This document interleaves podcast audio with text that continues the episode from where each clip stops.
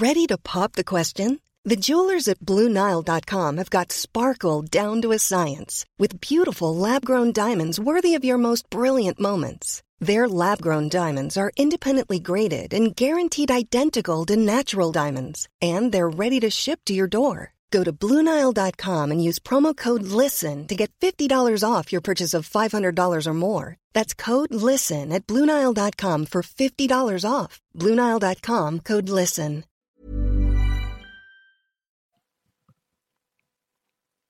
Bonsoir, bienvenue dans le podcast Culture PSG du lundi 16 décembre 2019. Nous sommes au lendemain de la victoire du PSG à Saint-Etienne. On va forcément revenir dessus.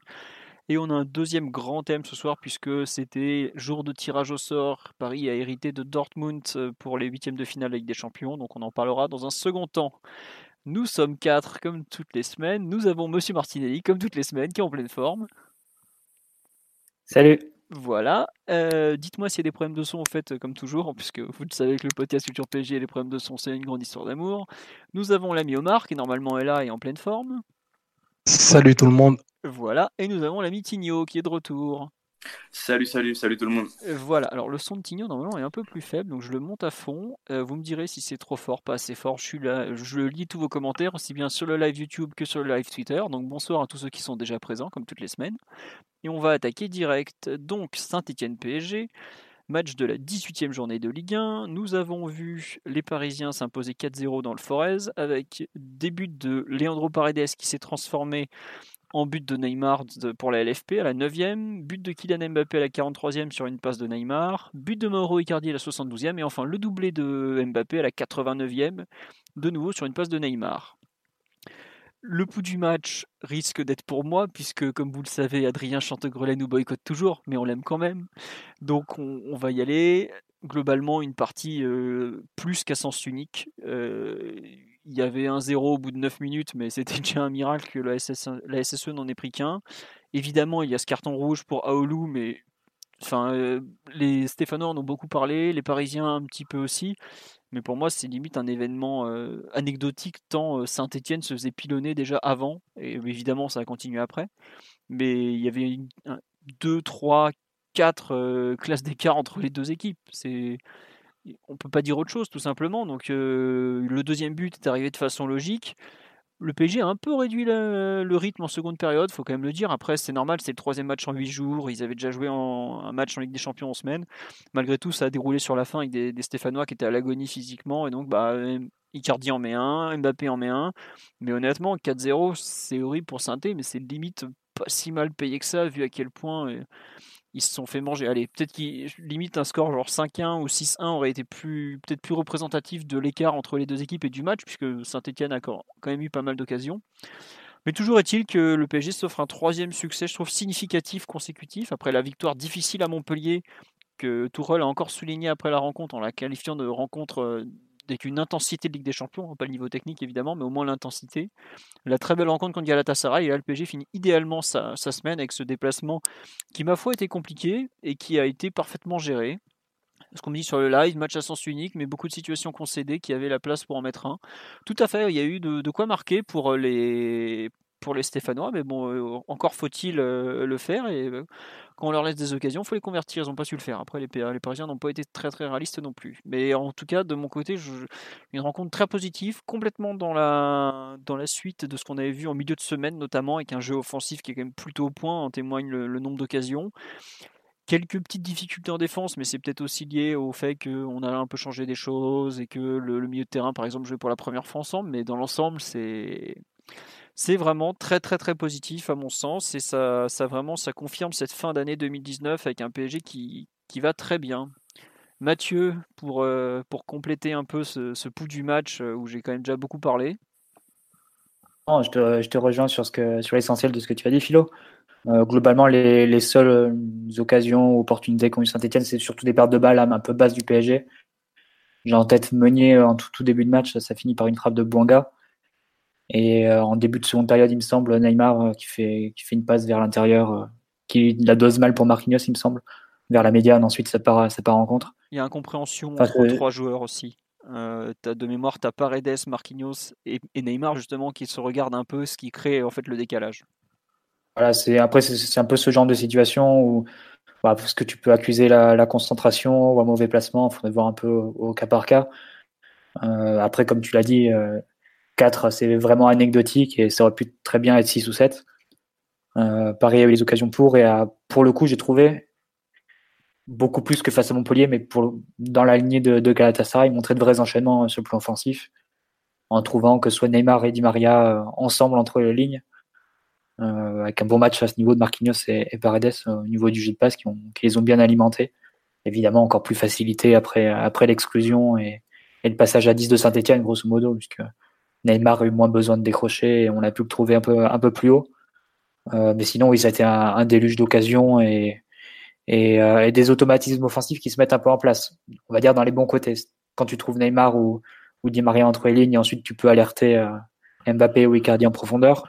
Bien quand tu choisis de fixer vraiment côté gauche, autour du côté où tu as euh, Paredes, Bernat, Neymar, ce qui libère complètement ensuite le côté droit et tu peux renverser et attaquer en, en égalité numérique, voire en supériorité. Et on a vu plusieurs fois, bah, je crois que c'est le, but de Paredes d'ailleurs, où ça part du côté gauche et ensuite Di Maria qui libère pour Meunier qui est tout seul et ensuite, ça donne, ça donne, ça donne une occasion.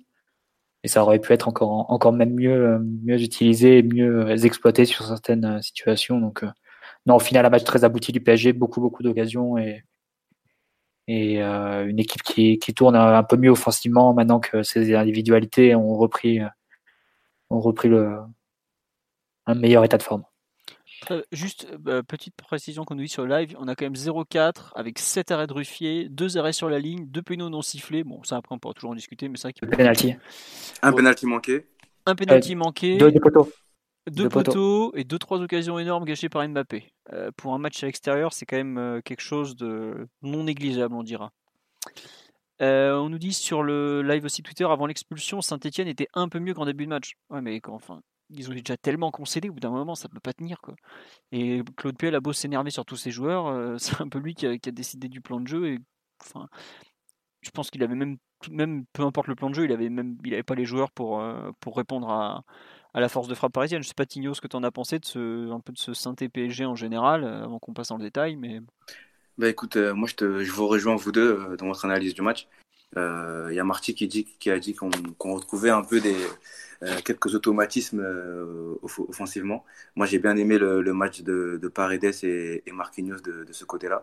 Euh, ils ont beaucoup trouvé Neymar, Di Maria entre les lignes. Di Maria qui d'ailleurs, je crois qu'il a a passé la, plupart de son temps plus dans l'axe que, sur le côté droit qu'il a un peu délaissé pour Meunier qui a eu une bonne activité euh, c'est comme, souvent, il, sait bien le faire. Il a eu beaucoup d'activités sur son, couloir droit. Donc, euh, dès qu'on trouvait Neymar ou Di Maria, c'était vraiment le, début de l'action. Et on va dire, enfin, début de l'action. C'était eux qui, euh, qui, arrivaient à trouver les autres après, Mbappé sur le côté. et ensuite, on essaye de, de, de faire l'action. Mais vraiment, le, fait de, les trouver entre les lignes, on retrouvait peut-être un peu moins ces derniers temps. Euh, depuis Galatasaray, c'est, on le revoit de, plus en plus. Euh, que ce soit Paredes ou Marquinhos quand, quand il joue là, qui essaye de, de, trouver surtout Neymar et ensuite on essaie de trouver Mbappé. Ça me fait penser bien, sûr au, PSG de fin 2018 euh, avec le, le 4-4-2 euh, qu'on avait avec le, système un peu hybride et Marquinhos qui redescendait, etc. Mais c'est peut-être l'une des meilleures versions du, PSG de, de Tourelle, quoi. Et ça fait plaisir qu'on le revoie un peu, même si c'était contre des oppositions, peut-être on va dire un peu plus faible, mais euh, ça fait plaisir de voir qu'offensivement, il commence à se passer quelque chose, il recommence à se passer quelque chose, que Mbappé n'est plus euh, englué sur son couloir droit à jouer comme un sous euh, Théo Walcott. Donc c'est cool et c'est intéressant et j'espère que ça va continuer. Et après, on parlera sans doute après de la, du travail défensif des, des, des, offensifs. Du coup, mais c'était intéressant comme match mais il a fait plaisir quand même ce, petit dimanche soir. Très bien. Effectivement, tu as raison de parler de plaisir du dimanche soir, parce que les matchs de Ligue 1 du PSG sont globalement pas forcément toujours les plus suivis. Hein. Je peux vous en parler de par les affluences du site. Mais pour le coup, euh, regarder le PSG actuellement est quand même un très bon moment en général. Entre même, enfin moi j'avais mis Montpellier dans les bons matchs par, rapport au scénario, mais entre Galatasaray et saint en termes de, de, création offensive, je suis pas sûr qu'il y ait beaucoup d'équipes en Europe qui soient capables de, tout simplement de produire autant d'occasions, autant de jeux offensifs, d'apporter le danger dans la surface de façon aussi régulière. Hier, je crois qu'il y a une stat à un moment, il me semble c'est à l'heure de jeu, on en est à 52 ballons touchés dans la surface de, Synthé. C'est énorme, 52 ballons touchés dans la surface adverse. Ça veut dire vraiment que on arrivait à apporter le ballon dans leur surface de réparation de façon mais pratiquement à chaque action. Et tu, tu, l'amènes pas qu'à chaque action, c'est que tu l'amènes et tu le gardes et tu le fais tourner, et ça montre une présence offensive qui est monstrueuse. Quoi. Donc vraiment du, très bon ce niveau-là. Omar, sur euh, l'analyse en, général, avant qu'on, enfin même si Tigno a déjà attaqué un peu la, partie collective, qu'est-ce que tu veux rajouter? Ou tu, tu peux nous dire qu'on passe à l'analyse collective, hein, tu, choisis, tu es, un peu le roi ici. Quoi. Rapidement, parce que vous avez été euh, très complet. En effet, euh, c'est un, match qui, qui couronne une bonne séquence du, PSG où il y a deux, trois choses qui sont notables et qui transfigurent un petit peu l'identité de l'équipe. C'est que déjà, euh, l'équipe sur le terrain a gagné énormément en compacité. Donc ça, ça se voit euh, sur la ligne, au niveau de la ligne moyenne de récupération notamment et, et nos animations sur le côté où, où il y a des mouvements qui sont un peu plus coordonnés. Bon, je pense que c'est on est très tributaire aussi des états de forme là-dessus, mais pour le coup, il y a eu un, changement assez radical à, à ce niveau-là. Et après, on a, on a aussi un, volume de course qui est bien plus important que ce qu'il n'était il y a deux, trois semaines ce qui permet ben, aux, joueurs offensifs notamment d'avoir ben, plus de volume, plus de voracité dans les appels. Notamment, on a retrouvé un très bon Mbappé dans les, dans les espaces, dans son espace préférentiel où, il a attaqué très fort et ça a créé beaucoup de, de situations. Après, euh, voilà, au-delà de l'occupation du, du, terrain, il y a, je pense, aussi une meilleure implication de, de tous les éléments. Je ne sais pas si c'est dû à, à des consignes spécifiques de, de tout rôle, mais les, les postes sont, à mon sens, mieux interprétés et du coup, les, les productions sont nettement, nettement meilleures. Après, on s'est tellement, tellement facilité le match que c'est dur de tirer des enseignements très définitifs de ce qui s'est passé hier. Par contre, euh, force est de constater que la, la semaine et la séquence de, de trois matchs depuis samedi dernier montrent une meilleure version de l'équipe et je préfère partir euh, à la trêve la semaine prochaine en ayant montré ce qu'on a, ce qu'on fait là, que ce qui se passait il y a, il y a un mois qui était d'une indigence totale. Ah bah, c'est sûr que quand on se rappelle qu'il y a une semaine, on était, enfin il y a 15 jours plutôt, euh, on aurait débriefé PSG Nantes, c'était effroyable à débriefer. il n'y avait rien qui allait globalement. Là, tu te retrouves à débriefer des matchs où tu as des occasions à tout va et où tu as quand même pas mal de choses à, dire. Donc, euh, c'est quand même plutôt positif. Euh, je pense qu'il y a un point sur lequel on va revenir. Euh, oui, Mathieu, tu veux rajouter quelque chose? Non, pas spécialement. Mais par contre, sans vouloir faire le rabat-joie, il pas souvenir, faut pas oublier non plus ce qui s'était passé il y a deux ans entre, enfin après le match face à Munich. Euh, qui avait été mauvais, mais par la suite, on avait mis, on avait mis 6 à Rennes, on avait mis 8 à Dijon. On avait fait vraiment des très très gros scores et au final, ça n'avait pas empêché euh, l'élimination face au Real. Donc, faut être, euh, c'est ça un peu qui est, qui est difficile, c'est qu'il faut être à l'affût de, de, problèmes structurels que tu pourrais, que tu pourrais observer. Essayer de faire au maximum abstraction des, des scores et des résultats. Mais en même temps, tout en sachant très bien que même en étant une équipe imparfaite et même en ayant des, des défauts ou en perdant des ballons ou ce genre de choses. Vu le niveau des joueurs que tu as, même en jouant, même en ayant un niveau de jeu fluctuant, tu peux très bien aller très très loin en Ligue des Champions. Donc c'est ça qui est très délicat quand, quand tu analyses le PSG, c'est que tu n'as pas besoin d'être une équipe parfaite pour, euh, pour passer des tours en Ligue des Champions, vu les joueurs que tu as. Ouais, ben après c'est vrai que tu, fais bien de citer les exemples de, de très bonnes périodes qui n'ont pas forcément abouti à grand chose, mais tu as quand même euh, Enfin, c'est la première fois aussi de cette année qu'on arrive à avoir notre équipe avec un peu tous nos joueurs vaguement en forme et tout. Ça change quand même pas mal de choses. Alors, quand je dis tous nos joueurs, en fait, il manque euh, techniquement plus ou moins deux titulaires. Hum, trois, oui, effectivement, quand tu rajoutes Verratti, mais bon, il, il, est, il est pas loin, mais il te manque aussi Kimpembe et Gay malgré tout. Mais c'est vrai que c'est encourageant parce que tu, tu, sens une progression surtout. C'est plus ça peut-être qui est, qui, qui, est vraiment euh, positif, c'est la, la, progression que tu ressens. Euh, Tigno a commencé à parler du, de l'animation défensive mais tu es obligé d'en parler d'un coup, elle est transfigurée. Tu as, as, un peu t'en as plus trois d'un côté, quatre de l'autre, et puis trois autres au milieu qui, qui, qui courent pour, pour, tout le monde. quoi. Mais tu as quand même une vraie. Enfin, je sais pas ce que tu as pensé de l'animation défensive, mais il y a quand même. C'est beaucoup, beaucoup mieux. Je me souviens que Omar nous parlait la semaine dernière de, du comportement à la perte. Le comportement à la perte, il est, il est excellent en ce moment. Bah, là, faut parler parce que moi euh. j'ai fini. Hein. non, mais pour, pour, pour aller sur le, sur le terrain sur lequel s'est engagé Mathieu, je, me rappelle que mi-octobre, on avait, on avait dit texto que l'équipe tournait et que ça s'est enrayé pour des raisons assez inexplicables, de, de façon assez, assez, je ne vais pas employer des mots trop forts, mais on était vraiment dans une période difficile collectivement. Donc c'est vrai qu'il faut, faut prendre tout ce qui se passe avec, avec beaucoup de doigté et regarder les choses qui sont améliorées. Parce que défensivement, pour le coup, moi je pense qu'il y a quand même encore des choses à améliorer. Et si tu, si tu parles du comportement à, la perte, qui était inexistant il y a, il y a deux, trois semaines et qui commence à ressembler à, quelque chose aujourd'hui, il faut savoir dans, sous quelle mesure on sera capable de tenir cela dans des matchs où, où peut-être on va être amené à plus être derrière le ballon, à jouer de manière moins directe, avoir de la construction un peu plus poissante, parce que ce, ce 4-4-2 avec euh, Verratti, pour moi, c'est impossible que ça fonctionne de la même façon. Donc, ça, bon, c'est des problèmes de riches parce qu'incorporer Verratti dans son effectif, c'est, c'est plus que du luxe, mais il faudra voir ce que ça peut changer même structurellement au niveau de l'équipe, notamment à la, à la perte parce qu'on sait que Verratti n'est pas le meilleur pour défendre des super grands espaces. Et fatalement, dans ce système-là, on va en créer.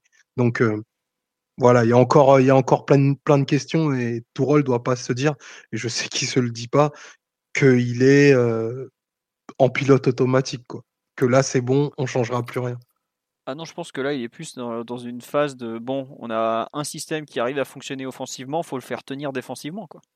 Le truc philo, c'est qu'on s'est un peu dit la même chose et Omar fait, a été très juste en le rappelant. C'est, on s'est dit littéralement la même chose au, mois d'octobre, en disant ça y est, le PSG avait, avait assis son 4-3-3 et euh, le milieu de terrain donnait une vraie stabilité, permettait de presser haut, de récupérer des ballons. Et, ensuite, tu avais les joueurs euh, devant pour, pour faire la différence et, créer du jeu. Donc c'est ça qui est assez assez compliqué. Tu es obligé d'être un peu sur la réserve euh, sur euh, sur ce que tu vois, tout en appréciant évidemment la, la qualité des productions et, et, les joueurs incroyables que tu possèdes. Hein, évidemment, il ne s'agit pas non plus de, de, de, profiter de plus de rien et de, voir tous les matchs avec un scepticisme total. Ça n'aurait aucun sens. Hein. Ça reste ça reste du foot et on, est là aussi pour voir des, des beaux gestes et, et, des belles actions. Et on est servi en ce moment. Mais c'est vrai que comment l'interpréter? Est-ce que tu dois aller assez Est-ce que tu dois aller vraiment loin en l'interprétant? Est-ce qu'il faut rester prudent? Est-ce qu'il c'est ça qui est un peu difficile parce qu'on a déjà dit, on a déjà tiré des conclusions sur le 4-3-3 qui, qui, était soi-disant le meilleur système pour l'équipe et le milieu euh, Guy Verratti et Marquinhos qui était le meilleur milieu pour l'équipe il y a deux mois. Donc euh, c'est c'est assez euh, c'est vrai que c'est une saison un peu en yo-yo. On a eu un début difficile, ensuite une vraie amélioration pendant pendant six semaines, puis un gros trou pendant un mois. Et là, ça semble repartir à nouveau, mais bon, c'est faut être, faut être prudent quand même. Euh, petite, euh, petit passage sur live, enfin les lives, puisqu'il y, en a, y en a deux entre Twitter et YouTube. On nous dit bah tiens, la question du 4K2 avec qui au milieu? Gaë Verratti, Paredes, Marquinhos. On est facile à contrer à la perte de balle, on aurait pu en prendre quelques-uns. Ça, oui, forcément, tu, tu joues avec deux joueurs devant ta défense, euh, t'as plus, la, as plus entre guillemets, ta sentinelle qui, qui vient te couvrir pas mal de choses aussi. Donc c'est forcément ça. On nous dit Verratti n'aurait pas le physique pour jouer en 4-4-2, mais bah, il l'a un peu, euh, il l'a un peu eu quand même euh, l'année dernière. Il a, il avait fait un peu de aussi. Sur aussi, mais après euh, il avait 19 ans, il n'avait peut-être pas encore commencé à découvrir la nuit parisienne. C'était pas tout à fait le même joueur, on dira. Un peu plus enrobé à 19 ans, je rappelle-toi. Je t'avoue que j'ai du mal à me, rendre compte si physiquement il est, je sais pas, parce qu'il était peut-être un peu plus enrobé, mais ces grandes courses qu'il faisait pour presser, j'ai l'impression qu'aujourd'hui il en est incapable, par exemple quel est le, meilleur Verratti qu'on ait vu finalement d'un point de vue physique je parle hein, parce que forcément dans le jeu il est, meilleur aujourd'hui qu'il ne l'a été parce qu'il a progressé mais euh, est-ce que physiquement il était plus intéressant à 19 ans aujourd'hui pour jouer dans un 4-4-2 je, ne sais pas honnêtement. Le truc c'est que le 4-4-2 tu faisais pas enfin on pressait pas très très haut dans le 4-4-2 d'Ancelotti donc euh, on se mettait plus notre bloc en, médian voire limite un peu bas. Et à partir de là c'est plus facile à défendre parce qu'on était tous en zone on était on avait des, des distances qui étaient plus réduites et, et euh, Verratti qui est moins de course à faire. Surtout qu'il y avait Matuidi qui était vraiment dans un rôle de récupérateur à cette époque-là, qui, euh, qui nettoyait un peu. Donc, euh, mm. mais c'est pas c'est pas la même animation dans le 4K2 actuel, c'est clair. C'est vrai. justement, à propos de ce 4K2, on nous dit la réintégration de Gay, effectivement. on nous rappelle aussi qu'effectivement le 4-4-2 plaît, mais il faudra que les, joueurs offensifs fassent le repli. Mais le 4-4-2 n'existe que tant que les joueurs offensifs font le repli. Tourelle l'a l'a dit déjà plusieurs fois. Il avait un peu mis de côté le système euh, à quatre joueurs offensifs à cause de ça, parce qu'après Madrid, ça avait été scandaleux la seconde période. On a quand même les deux Marquinhos et Verratti qui ont fini épuisés parce que euh, ils n'arrivaient plus, ils n'en pouvaient plus quoi. Donc voilà. Mais euh, on, nous dit sur live 4-3-3 meilleur des systèmes en octobre, 4-4-2 meilleur des systèmes en décembre. Bah oui, c'est un peu ça la, vie du PSG, c'est que d'un mois à l'autre tout change. Donc c'est un peu comme ça.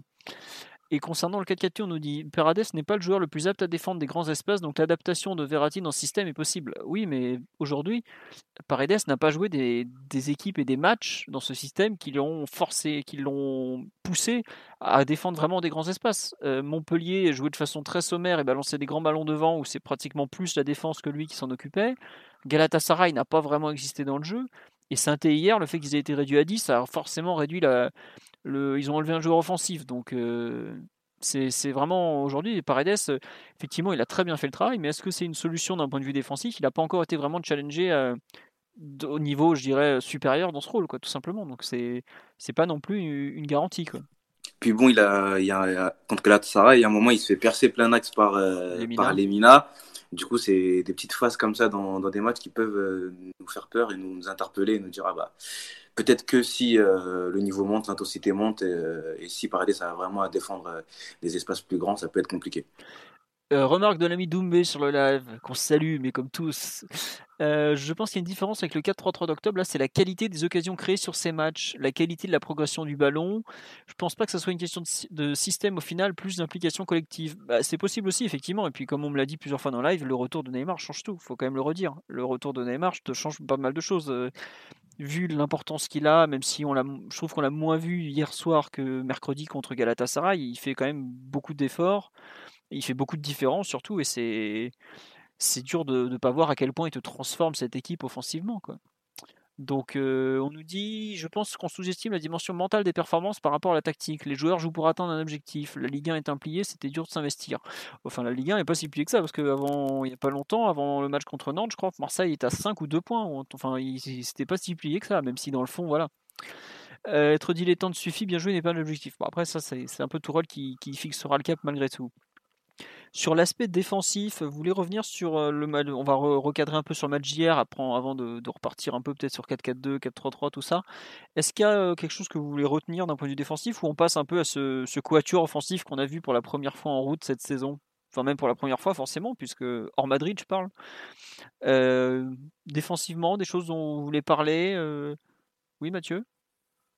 Non, mais une animation très qu'on a, enfin qu'on a très classique et qu'on a déjà vu à, maintes reprises quand, ce système a été a été utilisé, que ce soit peut-être cette année, mais surtout l'an dernier. C'est-à-dire les quatre attaquants qui, euh, ferment les espaces, ensuite les, deux milieux qui arrivent en couverture et derrière les, défenseurs qui prennent qui prennent les miettes. Et à chaque fois dans l'idée de vraiment de réduire les espaces et de, de fermer les espaces aux porteurs de balles et euh, pour qu'il n'ait plus qu'une solution, c'est-à-dire de balancer, de, de tenter vraiment une, une passe, euh, une passe trop compliquée et, donc de perdre de ballon à la fin. Euh, là où Paris est plus en danger, c'est plus, enfin, quand Paris arrive à presser, et à se mettre dans ces situations-là, généralement le ballon est récupéré assez facilement parce que d'une manière ou d'une autre, soit à Marquinhos qui a, qui a refait à nouveau un, un, bon match hier, ou bien derrière, tu as Thiago Silva Diallo qui, qui font le travail globalement, Paris, va, Paris arrive à se sortir euh, dans ces situations-là. C'est plus quand Paris fait des erreurs de, de technique en, phase de possession et mais surtout quand, quand c'est assez bas sur le terrain. Là, tu te fais, tu te fais avoir en contre-attaque euh, avec des espaces importants à, à attaquer pour la pour l'adversaire, puisque globalement tu projettes tes latéraux assez haut et euh, il y a des espaces dans, dans le dos et on l'a vu bah, sur les deux trois pertes de balles que tu as eu euh, et les deux trois situations que ça a donné pour Saint-Etienne. Donc c'est plus sur ces. Euh, je pense que les occasions adverses, elles viennent plus d'erreurs de Paris avec le ballon que de que de que de fautes dans le pressing en ce moment. Mais après, c'est vrai que ça c'est à confronter face à un adversaire qui a plus de qualité pour ressortir les ballons. Je sais pas si on en aura beaucoup euh, beaucoup en Ligue 1, mais euh, mais bon, ce serait ce serait quand même à voir. Mais ce serait aussi à voir aussi dans la durée. Euh, face à un adversaire plus exigeant parce que peut-être que passer la 60e minute, est-ce que tu tiens encore le Neymar et Di Maria ensemble sur les côtés? C'est un, enfin, un, débat qu'on avait déjà eu après, euh, après Galatasaray. Bon, C'était l'exemple de Liverpool l'an dernier où après l'heure de jeu, tu étais passé, passé à autre chose et, Neymar était recentré. Là, ça reste encore à tester vraiment sur la, sur la longueur des matchs. Est-ce que tu peux tenir les 90 minutes comme ça dans, dans ce système-là en demandant les efforts à, à, Neymar et Di Maria? Ça, ça reste encore à prouver, mais c'est encore assez tôt vu qu'on joue, euh, on joue comme ça que depuis 2-3 matchs. Ouais. Euh, autre réaction sur live nous dit ce 4K2 ne forcerait-il pas n'importe quel milieu à donner du temps à notre double pivot? Venir presser, ouvre les zones, Neymar Di Maria, ne pas presser, donne du temps à nos milieux pour fixer le bloc et casser les lignes. Parlons du dilemme posé à l'adversaire. Ah oui, euh, c'est sûr que pour le PSG, euh, faire. Pour quand il attaque avec des joueurs de cette qualité, on l'a vu hier, Sainté savait pas exactement comment s'y prendre parce que tu, tu as trop de force. Tu as une première relance à casser qui est assurée par Paredes euh, ou Verratti l'an dernier qui était la clé. Tu as devant toi euh, deux créateurs extraordinaires avec Neymar et Di Maria qui, qui t'apportent des valises d'occasion. Et tu as ensuite deux profils d'attaquants très durs à défendre. un, un, roi de la surface avec Icardi et un monstre de la profondeur avec Mbappé. Donc forcément, pour les adversaires, c'est très très dur à défendre. Après, la question, c'est plus quand ils prennent le ballon et qu'ils te le font, ils le font tourner. Quoi. Parce que hier, on a bien vu que Sainté, euh, un peu à la manière de Lyon en, en septembre, avait, ou de Bordeaux à l'époque où on jouait en 4-3, avait été, a été incapable pratiquement de, de, le tenir, ce ballon. Mais il y a des équipes qui sauront le tenir et qui, à, à leur tour, nous feront courir nos joueurs. Et c'est là où, justement, c'est ton ton animation défensive devient vraiment critique et doit réagir. C'est ce qu'on dit sur live. 4-4-2, euh, ça ne fait que trois joueurs purement défensifs sur le terrain à la perte de balle. Idem pour les corners et les coups francs, on s'expose forcément. Après, ça, le, travail corner et coups francs, c'est encore autre chose, puisque des joueurs offensifs sont quand même censés savoir tenir un, minimum un marquage. Donc, euh, mais c'est vrai qu'on me rappelle, on vient de concéder deux tirs cadrés sur les deux derniers matchs avec un plus 9, donc ça va défensivement.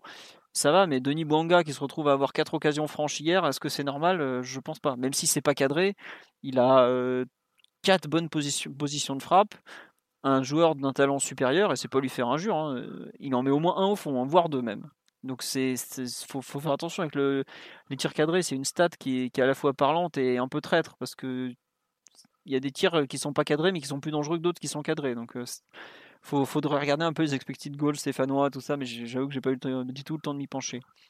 Euh, Omar et Outinho, vous voulez rajouter quelque chose sur la partie défensive ou on revient sur le, un peu le, le quatuor offensif? Personne. Bon, on va passer à l'attaque donc. Première fois qu'on voyait le, fameux quatuor des, des 4 stars, les 4 fantastiques, comme nous l'a appelé le Parisien, à savoir Neymar, milieu offensif gauche, Di Maria, milieu offensif droit, et le duo Mbappé-Cardi devant. Il y avait eu euh, effectivement une petite association à Madrid, mais c'était même c'était pas tout à fait la même chose de mémoire, c'était plus 4-2-3-1. Euh, Là, c'est vraiment 4 enfin 4-2-2-2 donc avec effectivement euh, deux. En fait, le PSG rejoue avec un système qui était très utilisé dans les années 90, le fameux 4-4-2 euh, avec deux meneurs de jeu excentriques. Le Bordeaux de Eli Bop en 99 on avait été. On avait fait une formidable utilisation avec Benarbi à gauche et Miku à droite, ou le, non plutôt le contraire, je sais plus. Bref, qu'est-ce que vous en avez pensé de ce, ce quatuor d'attaque? Qui veut se lancer? Omar, au lieu de me parler de, avec amour de, de cette équipe de 99 des Girondins Formidable équipe de football. Formidable. Non, mais c'est vrai en plus. Très magnifiquement équilibré. Un très très beau 4-4-2 à l'époque. Au Lasland, Viltord, waouh. Quel duo. La, Ligue 1 vraie. Passons. Passons, comme tu dis. Euh, donc ouais, première, euh, première titularisation des 4 10 fantastiques. Donc c'est bien parce que nous, on arrive à inventer des surnoms à des joueurs qui ne sont pas encore fait une passe, donc c'est plutôt sympa. Mais honnêtement, je trouvais que c'était le meilleur moment pour les, pour les lancer parce que ben, l'équipe est dans un moment collectif plus positif et ils se sont pas. Enfin, il y a des relations fortes qui commencent à se créer. Enfin, l'axe l'axe Mbappé-Neymar avait déjà été très très marqué, très marquant contre, contre Galatasaray. Un peu moins hier, mais il y a la qualité de ce qui est produit qui est vraiment très notable parce que tu prends le, tu prends le dernier but, c'est un but typique euh, de Mbappé. Il en a, il en a mis des wagons comme celui-ci. Je pense à un, but qu'il avait mis contre Lyon quand il était à, Monaco, qui est quasiment la, copie conforme de, de celui-là. Et si on arrive à le toucher dans cette zone, Mbappé te garantit à minima un but par match. Dans cette zone-là, il marque tout le temps. après, tu as, tu as le rôle de, Neymar qui est, qui est multiple, qui arrive à animer le côté et qui arrive à aussi orienter très de manière très axiale. je pense que pour sécuriser ces, pertes de balles, il faut qu'elle fasse le plus, proche de la ligne de touche. Mais Neymar est tellement, inspiré et inspirant que derrière, il va falloir serrer la vis parce qu'on on sait qu'il va perdre des ballons qui peuvent être très dangereux pour le, bloc. Je trouvais que la, la répartition des, des coups offensifs était plutôt bonne parce que Di Maria n'a pas, été, euh, a pas été isolé. Il a réussi à jouer couloir, il a réussi aussi à, à, bien, à bien se recentrer pour laisser le couloir à Meunier qui a eu, euh, qui a eu plutôt une bonne utilisation, une bonne animation du couloir, même s'il y a eu des, des, pertes de balles, notamment en début de match, qui étaient un petit peu dangereuses. Et Icardi, ben, Icardi, il a fait, euh, il a fait le match qu'il a dû faire 77 euh, fois depuis, depuis 5 ans, traîné entre le point de pénalty et, et l'entrée de la surface a, flairé les bons coups et dès que l'odeur du sang est arrivée, il, a marqué. Donc ça, c'est c'est quelque chose de, ultra positif. Maintenant, je je sais pas si on alignera toujours les quatre ensemble.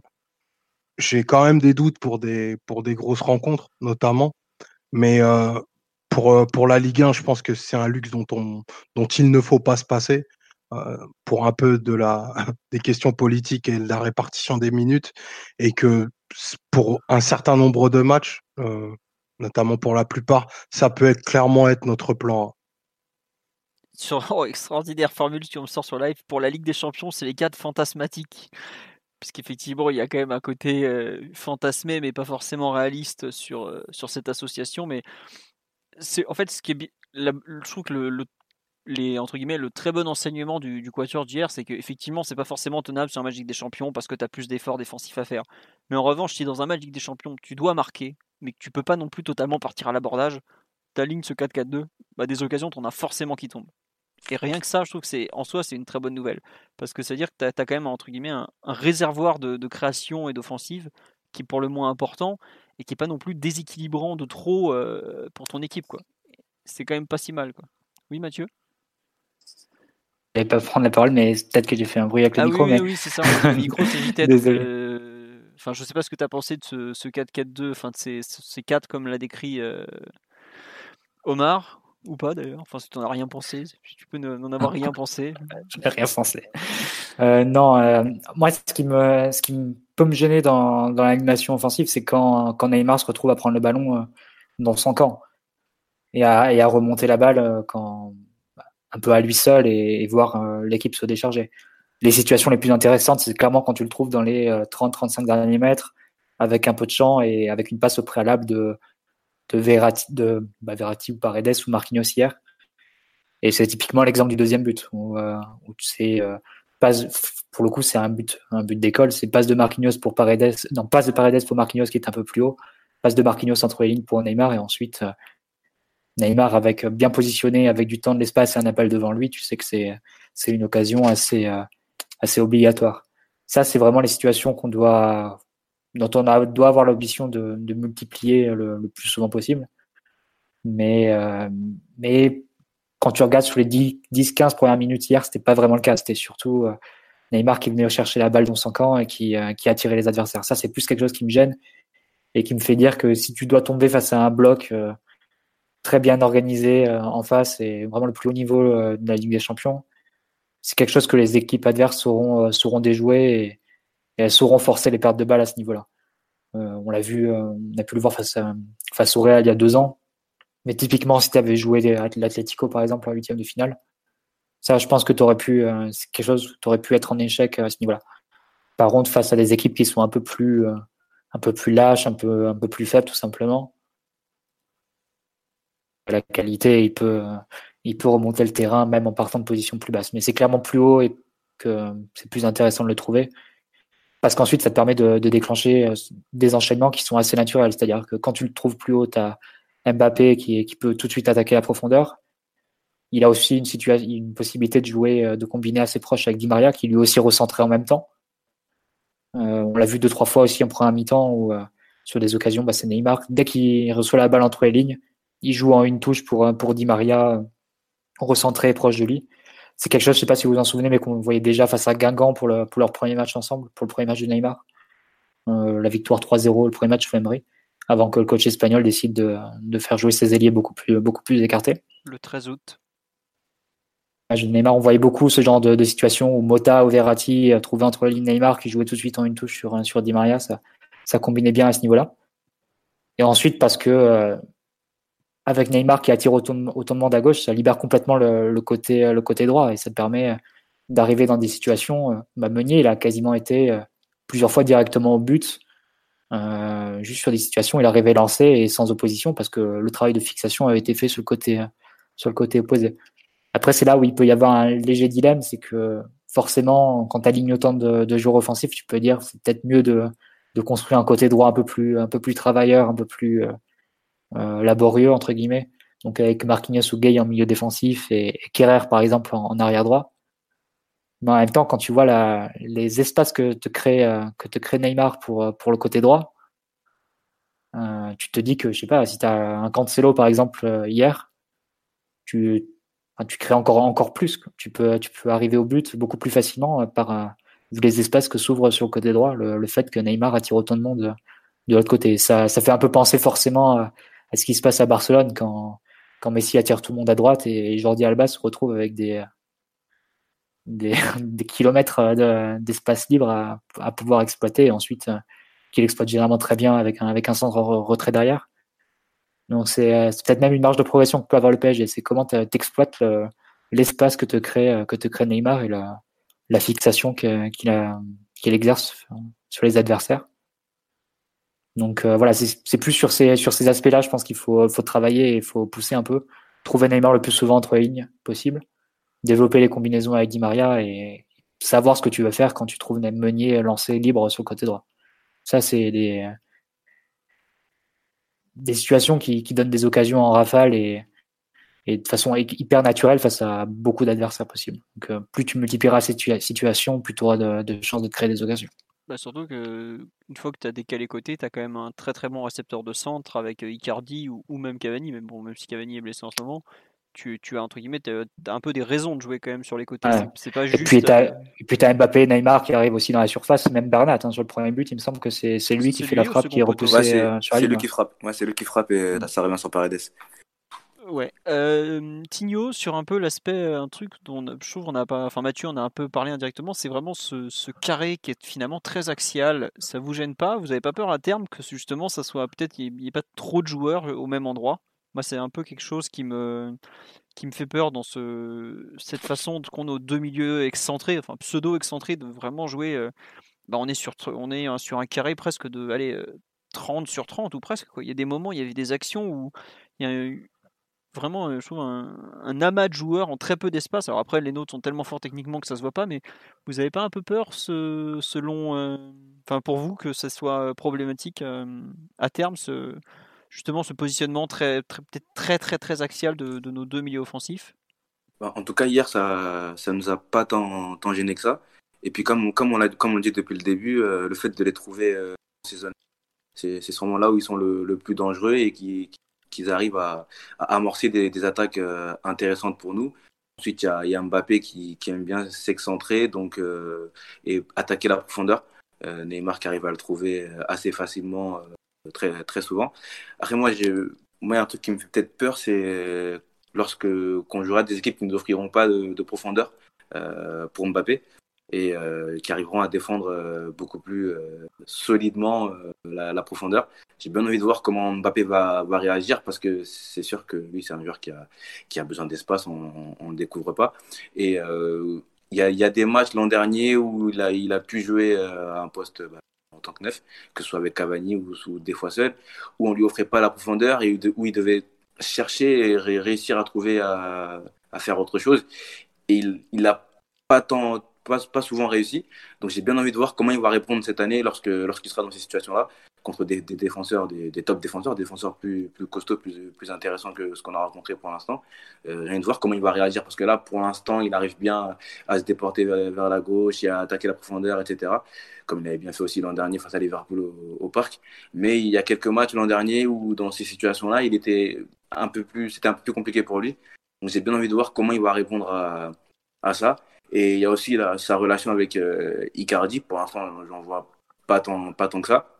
Même si Icardi tente, euh, il tente un peu, même s'il a touché que 19 ballons hier encore, mais il, fait quelque chose d'intéressant dans, dans, son jeu associatif.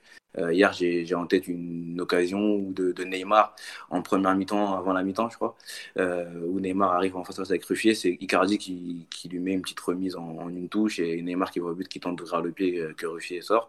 J'ai aussi en tête une occasion où je ne sais pas s'il veut tirer ou s'il veut trouver euh, coéquipier quand il arrive devant Ruffier et qui, met la balle un peu. Passe, il fait une passe devant la ligne. Je ne sais pas si c'est un tir ou c'est une passe mais j'ai trouvé intéressant quelquefois dans son jeu associatif. Après, c'est dommage Enfin, c'est dommage. C'est lui, donc il ne fera, pas, fera pas autrement. Mais voilà, moi, le, le fait de trouver Neymar et Di Maria dans l'axe, ça me va. C'est sûr qu'il faudrait que Mbappé et Cardi ne, viennent pas s'engluer là, parce qu'il faudrait leur laisser cet espace-là. Et euh, je pense qu'ils sont beaucoup plus dangereux quand ils sont trouvés euh, ici, là, ici entre, entre les lignes. Et voilà. Très bien, Tio. Bah écoute, il y a pas mal de réactions sur ce, cet, cet, amas de joueurs sur lequel je vous ai lancé. Euh, sur le live, on est parti. Euh, on nous dit que jouer en 4-4-2 face à Dortmund, ça risque d'être casse-gueule. Alors aujourd'hui, euh, j'avoue que avant de vous projeter sur Dortmund, il faudra déjà savoir dans quel état est Dortmund parce que c'est une équipe, j'en reviendrai plus tard, mais qui ne sait pas exactement où elle va non plus. Hein. Donc attendez avant de parler de Dortmund. Juste pour revenir sur ce 4-4-2.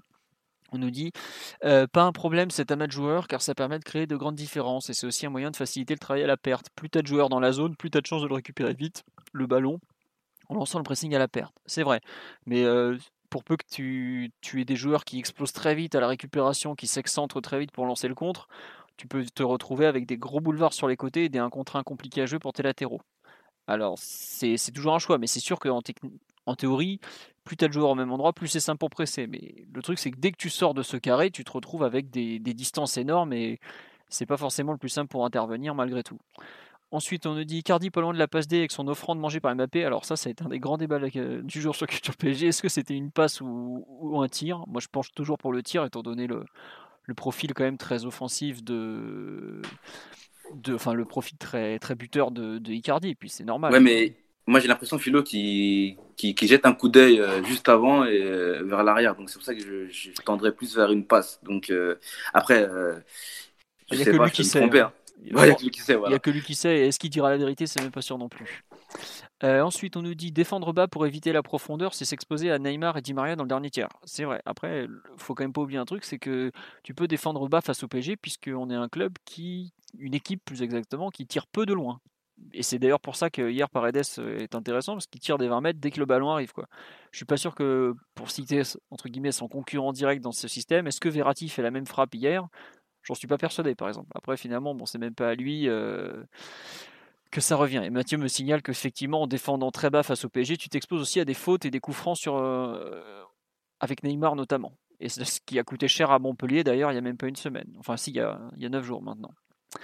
Euh, autre réaction sur ce 4-4-2, euh, enfin ce système très très axial. Euh, la densité au milieu, c'est ce qui nous a manqué face au Real. Donc au contraire, les 4 dans l'axe, plus nos latéraux sur les côtés, c'est plutôt pas mal. oui, alors après, il nous a manqué tellement de choses face au Real, faudrait, surtout revoir un peu le match complet, mais c'est vrai que c'est aussi un système qui te permet d'avoir beaucoup de, de, densité, oui. Bon. En tout cas, sur la première mi-temps, sur la première mi-temps, ce qui a vraiment manqué au face au Real pour sortir les ballons, c'était euh, des solutions entre les lignes pour euh, pour les passes que, que pouvaient faire les milieux de terrain. Et c'est vrai que tu avais Di Maria, Mbappé et, Icardi qui semblaient très très loin des, des milieux de terrain. Et Tourelle s'en était d'ailleurs plein euh, en conférence de presse. Là, pour le coup, avec Neymar et Di Maria ensemble entre les lignes, ça, ça met, ça t'offre vraiment des solutions assez naturelles et, et assez simples pour tes pour tes milieux de terrain. Donc ça peut ça peut être l'un des une des solutions qui permet d'y remédier. Après, c'est vrai que quatre offensives d'un coup, euh, forcément, il suffit d'une erreur technique et tu es rapidement en difficulté quand tu la perds. Ça, c'est euh, évident. Bah oui, enfin, c'est toujours pareil. Tout ce que tu gagnes, entre guillemets, d'un point de vue offensif, tu le repères souvent défensivement. Mm. D'où la notion d'équilibre permanent qui est, qui est aujourd'hui la clé du football de, haut niveau. Donc, euh, tu, tu sais tu vois, mais on parle souvent du repli, du repli défensif des, des, quatre attaquants. Mais pour moi, pour faire marcher ce système, ça me semble au moins aussi important le fait que les quatre attaquants soient responsables entre guillemets quand ils ont le ballon. C'est-à-dire qu'ils se qu'ils se lancent pas dans des concours de dribble à, à 50 mètres du but ou ou qui prennent des risques inconsidérés euh, trop loin. au contraire, qui, qui, réfléchissent un peu, qui sachent quand faire monter le bloc, comment faire monter le bloc, faire tourner le ballon, ralentir le rythme, faire ce genre de choses, faire donc du travail un peu de, un milieu terrain forcément, vu qu'il y en a un de moins, mais, mais pas se jeter complètement dans du vertical à corps perdu comme ça, ça, pour le coup, je pense que ça exposerait énormément l'équipe. Donc, c'est pas forcément juste leur attitude euh, une fois la perte de ballon, mais c'est aussi leur attitude avec le ballon.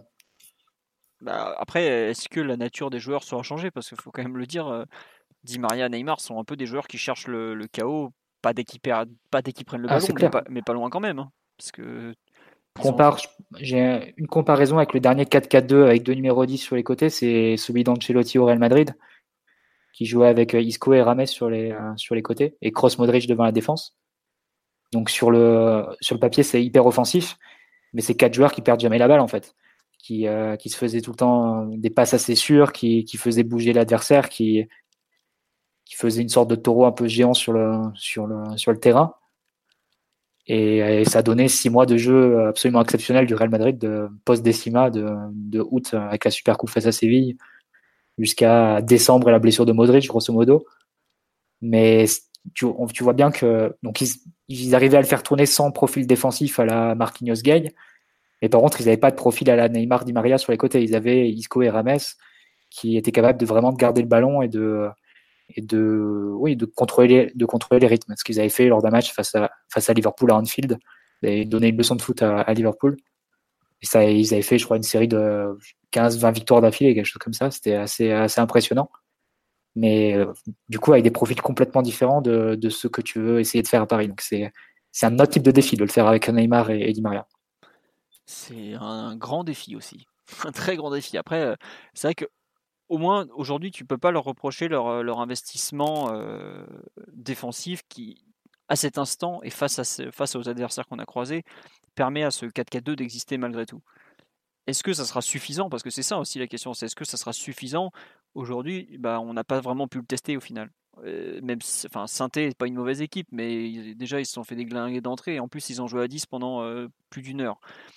Et c'est une équipe qui est un peu en crise en plus. Est-ce que par exemple le PSG aura.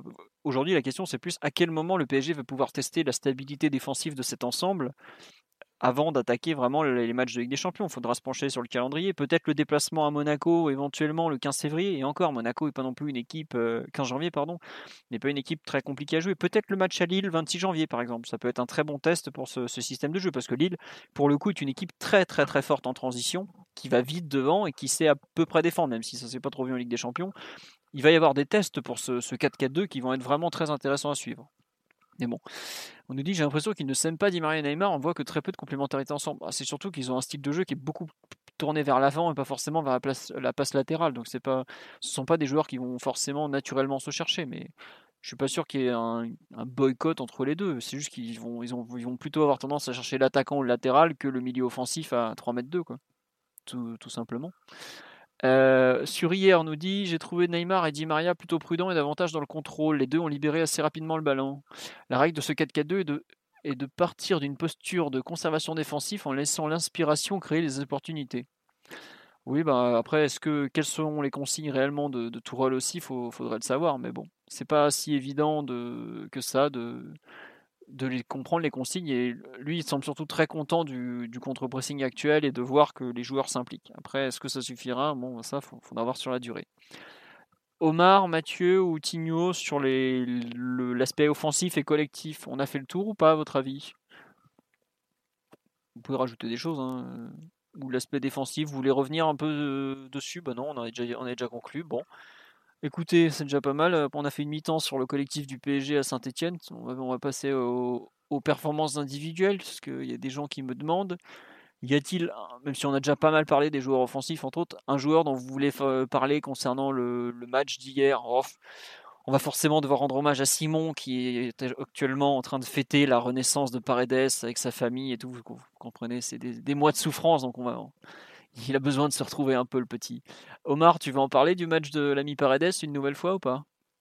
Ouais, bien sûr. Bah, écoute, ça, ça couronne une, renaissance d'un joueur qui était complètement au, placard et encore, et encore une semaine et là qui Une naissance même, Omar. C'est une naissance, je pense là. C'est plus une naissance là. Une naissance au PSG, ouais. au PSG, c'est une, naissance. Ah, au PSG, parce le, bébé se présentait très mal euh, au départ.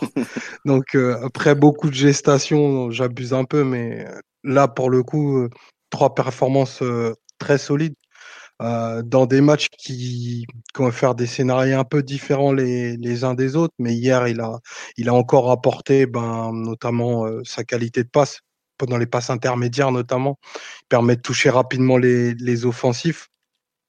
Euh, je trouve qu'il a, il a aussi une, occupation des zones qui, est assez intéressante parce que, mine de rien, c'est un joueur qui, qui, fait très peu de conduite de balle pour un milieu de terrain et qui fait euh, constamment vivre le ballon en, très peu de touches. Donc, quand il est en rythme, ça permet de créer des occasions euh, assez rapidement et ça j'ai trouvé ça euh, intéressant. Il y avait encore un volume de récupération qui était qui était assez important, même si hier Marquinhos c'était un vrai aspirateur. Je crois qu'il a il a récupéré 12 ou 13 ballons, donc c'est des chiffres qui euh, sont. Attends, bouge pas, puisqu'il y a Thibaut qui nous fait l'article sur les trois stats après chaque match, nous a donné les récupérations. 12 ballons pour Marquinhos et deuxième récupérateur hier, Neymar avec 8 ballons comme Diallo. Voilà. C'est tout à fait, ouais, c'est tout à fait notable. Pour un joueur axial, c'est fort, c'est vraiment beaucoup hein, pour le coup. Donc voilà, et puis il a enfin pu mettre son but. Euh, cette action, il a dû la tenter peut-être six ou sept fois de manière très claire depuis le début de la saison, c'est-à-dire la frappe directe sur un sur un Songo. Puis hier, il a eu la il a eu la chance d'en faire une passe décisive pour Neymar. Non, j'abuse un peu, mais c'est clairement, clairement très bien d'avoir cette option-là en, en, plus. Maintenant, est-ce que ça nous empêchera d'aller sur le mercato? Je ne sais pas. Mais euh, vaut mieux avoir, euh, avoir Paredes dans, dans cet état que, que certaines prestations qu'il a pu faire parce qu'il y a clairement des, il a clairement des choses qu'on n'a pas au milieu du terrain. Tu vois, je pense à, je pense à, à sa qualité de première passe bah, ça, c'est quelque chose d'assez rare et il a donné vie à plein, plein de bonnes situations. Donc, espérons que ça dure. Maintenant, il va rentrer dans, une, dans un cycle où voilà, il va y avoir de la concurrence peut-être un peu plus marquée, où il va sortir de l'équipe aussi.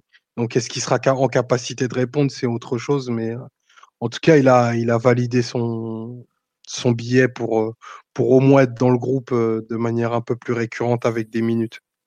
Il a encore réussi à, à gagner obtenir un carton rouge. C'est, je crois que c'est le troisième. Ouais, enfin là, deux, deux, contre Nice, mais là après oui c'est. Là, il a failli laisser sa jambe. et, n'oublie pas qu'il aurait même dû en avoir un, un d'entrée quand Fekir le, le fracasse littéralement dans son premier match. Mais bon, on sait que l'arbitrage au Groupama Stadium est, est, un peu particulier. Les, les, les, arbitres sont forcément euh, amadoués par le, le, miel local. Donc, euh, et le ils, ont, ils, ont bouffé, ils ont bouffé chez Bocuse, tu sais ça c'est hein. pour ça qu'ils sont. Ouais, ça aide à, la non-objectivité. Mais c'est pas la... c'est pas la première fois que Paredes euh, enchaîne trois matchs. Je sais pas, euh, j'ai pas regardé les, euh, stats. Je pense qu'il les a peut-être fait en mars dernier, mars ah oui, avril, puisque on n'avait plus de joueurs à l'époque. mais Paredes, il a enchaîné 10 ou 15 matchs titulaires en Ligue 1 l'an dernier. L'an dernier, il était titulaire en. Ouais, on jouait en. Fin de saison.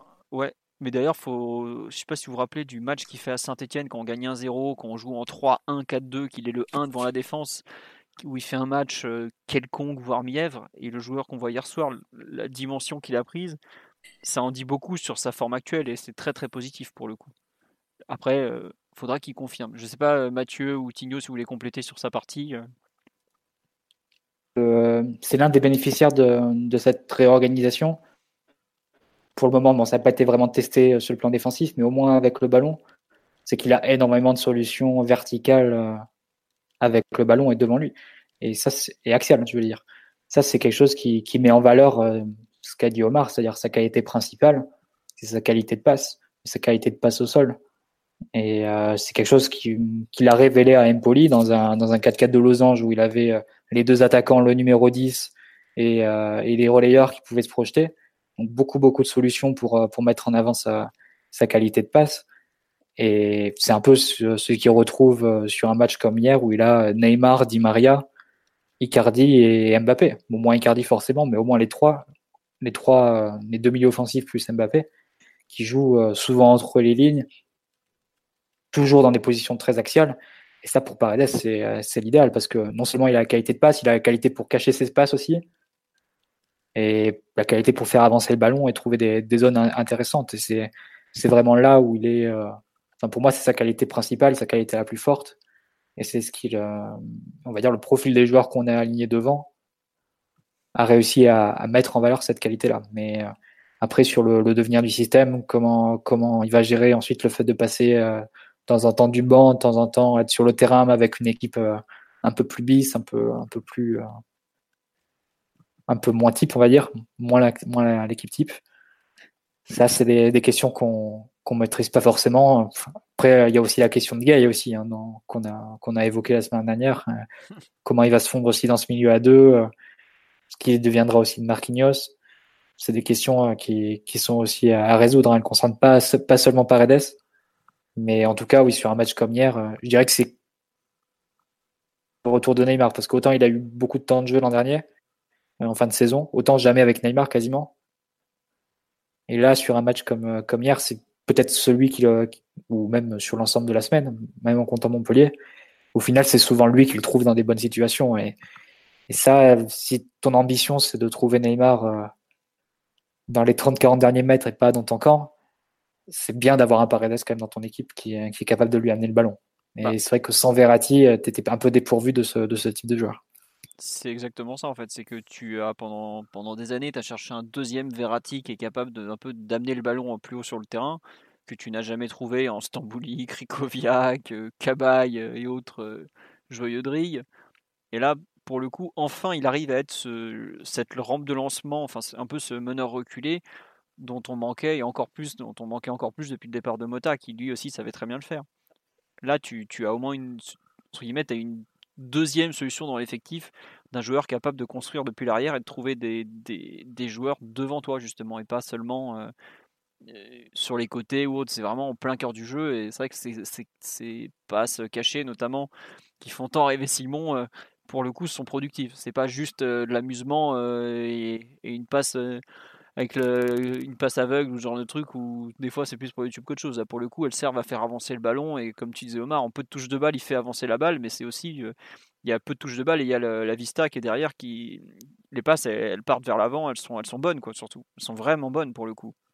Mais bon, est-ce qu'il saura le faire dans d'autres contextes? Est-ce qu'il saura aussi être bon sans, sans Neymar, par exemple, comme le dit Mathieu? C'est une vraie question parce que aujourd'hui, c'est ce qui l'aide notamment à, dans le jeu autant, c'est vraiment sa relation avec le Brésilien, puisque lui, c'est parfaitement l'exploiter. Est-ce qu'avec, euh, par exemple, un Draxler ou, ou, même juste Di Maria ou Sarabia, est-ce qu'il le saura faire aussi bien? Pour moi, c'est une vraie question, par exemple, oui. Ça serait assez naturel, mais à ce moment-là, il faudrait qu'il joue côté droit.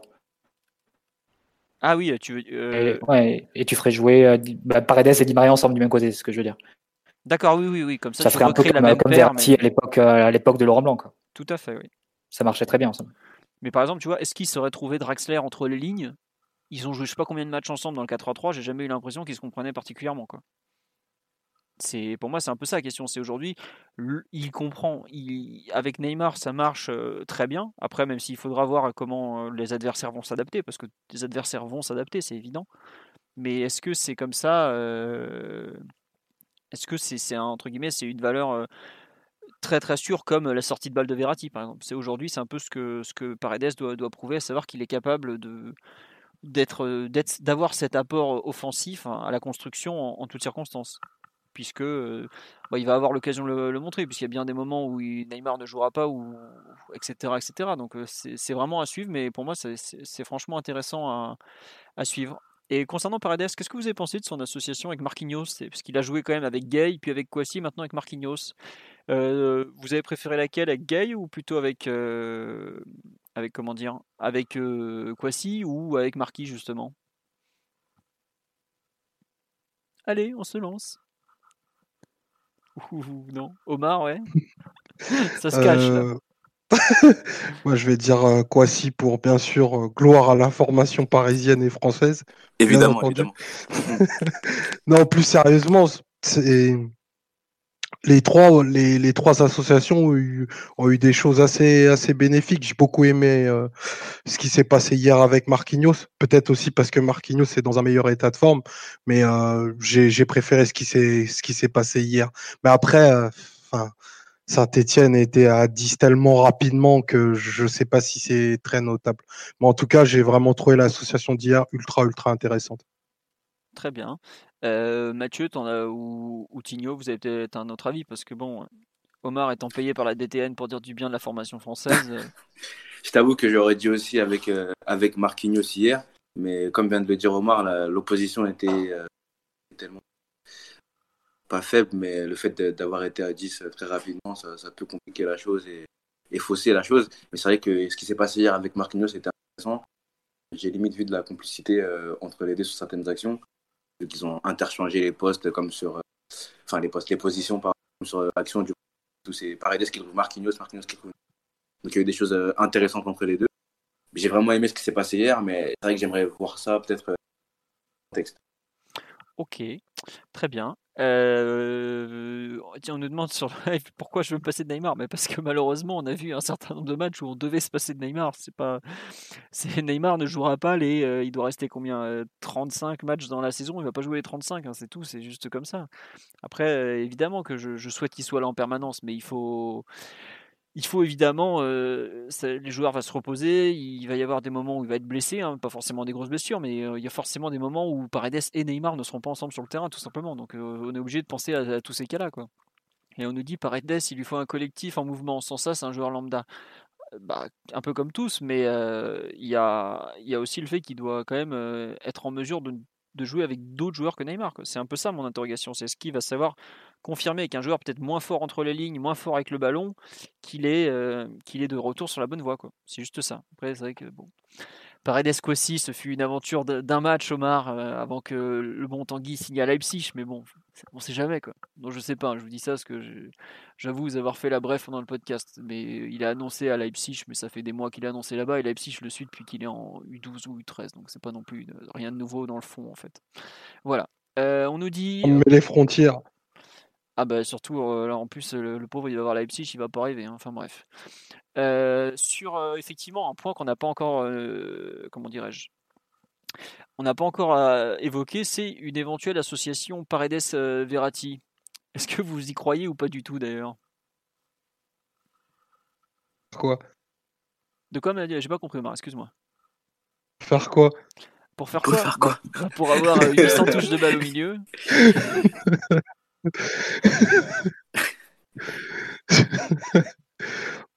écoute, les...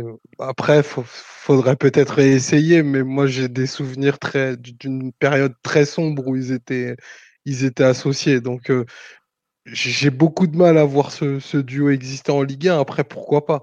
Enfin, ça veut dire que tu alignerais Neymar, Di Maria, Verratti, Paredes, Icardi, Mbappé? C'est enfin, c'est ambitieux comme projet de jeu, quoi. Et justement. tu rajoutes, tu rajoutes Bernat. ça faisait et tu, pas et rajoutes, pour Bernat. Et tu, rajoutes, et tu rajoutes Meunier défensivement. Ça fait. Non mais, non mais je pense qu'on est tous d'accord pour dire qu'aujourd'hui c'est impossible d'associer euh, enfin dans un match c'est un peu sérieux hein, je parle hein. évidemment tu vas jouer un 16e de finale de Coupe de France contre des, des boulangers tu peux le faire mais euh, tu Ligue des Champions pour, pour reprendre un peu le, le fil directeur de la saison ça va être très très compliqué on est tous d'accord c'est les, deux joueurs sont peut-être trop proches dans le profil, dans les défauts et les qualités pour se permettre d'aligner quelque chose comme ça. Euh, ce que me disait une personne sur live tout à l'heure à propos de Marquinhos euh, plutôt que Kwasi pour accompagner euh, Paredes, c'est qu'effectivement Paredes a besoin d'un mec qui va aller au duel pour lui. Et c'est pas c'est pas vraiment Verratti malgré toute sa bonne volonté qui va aller tamponner des mecs, courir des grandes surfaces. Tu l'as dit Omar, c'est pas un joueur qui est à même de à corriger des erreurs défensives sur des très très grandes surfaces. Donc voilà, ils se ressemblent trop, tout simplement. Après, je sais pas ce que vous en pensez, mais peut-être que vu que ce Paredes a décidé de monter en régime, est-ce qu'on pourrait les revoir associés dans un 4-3-3 par exemple?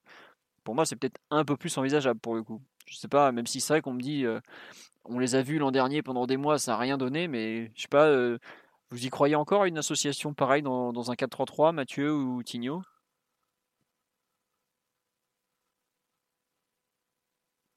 Pensais que Mathieu allait parler. je l'ai vu qu'il a. Moi aussi, je l'ai vu ouvrir le micro, mais. Il a ouvert, le mais micro. Il, mais il parlait. Ah bon, bah Hein nous, ça a de nouveau sauté, non, on n'entend pas. Je n'entends pas. Je m'excuse. Réessaye. Matt. Il faut que tu fasses l'habituel départ-retour. Euh... Vas-y, Je crois que vous l'entendez pas. Je crois que vous l'entendez pas. Non, on n'entend Non, pas. on Mais l'entend du coup, l'entend moi. Oui, enfin, si on parle du, du 4-3-3, euh, Tourelle a, a- a dit à maintes et maintes reprises qu'il avait trouvé, euh, entre guillemets, son, son milieu dans ce système-là. Je ne le vois pas euh, euh, changer euh, et intégrer Paredes. Euh, euh, du coup, tu, tu verrais Paredes 8, c'est ça enfin, 8. Ah non, non, pour moi, Euh, justement, je verrais plutôt Point, point de basse point de basse. Bah, en théorie, c'est son meilleur poste. En tout cas, c'est celui qui revendique. Euh, tu repasses. En fait, l'intérêt que je vois surtout, c'est peut-être de repasser Verratti à droite pour euh, compléter ensuite avec Gay à gauche. Pour, euh, ou, enfin, Sauf que, euh, en fait, Tourelle a, donné l'impression de, de toujours vouloir associer Verratti et Neymar euh, côté gauche du terrain. Et euh, je le, je le vois pas euh, changer, euh, chan- changer comme ça du au lendemain pour intégrer Paredes. Oui, Enfin, j'ai l'impression qu'il veut vraiment que son son côté force, euh, qu'il y ait Verratti Neymar. Quoi. Mais est-ce que justement, si tu as Paredes devant la défense, tu peux pas, tu sais que tu, le ballon va arriver jusqu'à Neymar Est-ce que tu n'as pas justement besoin d'autre chose, de compensation, d'où le fait de refaire passer Gay à gauche Et au contraire, tu peux avoir une construction un peu plus, sur, euh, un peu plus répartie sur la largeur, puisque tu as en gros une personne qui est euh, Paredes qui sera en mesure de toucher Neymar, et un Verratti qui est en jouant relayeur droit qui est en mesure de toucher Di Maria un cran plus haut, par exemple. Enfin, c'est une projection, euh, juste que aujourd'hui, les deux milieux entre guillemets les plus en forme du PSG se nomment euh, Paredes et Verratti et ça paraît compliqué de ne pas essayer de tenter de trouver une solution pour les associer en fait. D'où ma question. Mathieu, tu as un avis là-dessus ou pas? Sur le, un éventuel 4-3-3 ou pas? On t'entend pas mon grand Moi, je l'en- je l'entends toujours pas. Moi non plus. Donc euh, ça ne marche pas. Euh, Omar, tu as un avis toi sur ce 4-3-3 euh, Euh, non, j'ai pas.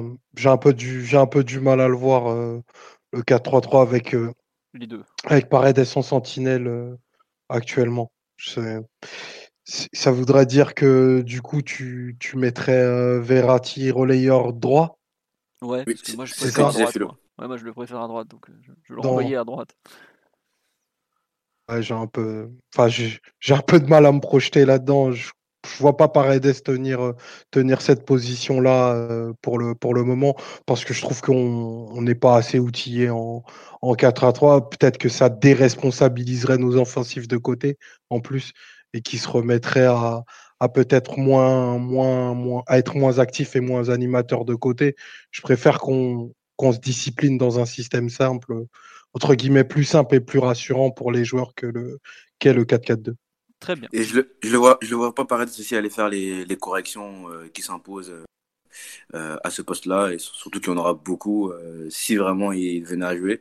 Tu vas pas faire les corrections que, que fait Marquinhos lorsqu'il joue dans, dans ce, dans ce système-là. Du coup, c'est pour ça que j'y crois, j'y crois très peu. Bon, bah écoutez, on verra ce que l'avenir nous réserve, mais effectivement, vous n'êtes pas très très optimiste. Moi, je sais pas, je- je- j'espère le voir un jour juste pour euh, pour avoir des confirmations, euh, notamment sur euh, un peu la montée en puissance de Paredes par rapport à Verratti, notamment. Mais bon, on verra la, la suite. Bon, on a un peu fait le tour sur le match de Paredes hier. Il y a un autre point sur lequel vous voulez revenir ou on avance un peu? Bon, pas de réponse. On avance. Quel autre joueur vous souhaitez mettre en avant? On a directement parlé de Marquinhos, on a déjà pas mal parlé de Neymar, de, euh, divers joueurs offensifs. Euh, on m'a laissé un message sur euh, le Mbappé et la capacité de Mbappé à marquer, notamment quand il évolue dans l'axe. C'est un buteur de très haut niveau, on aura besoin de son sens du but en phase finale.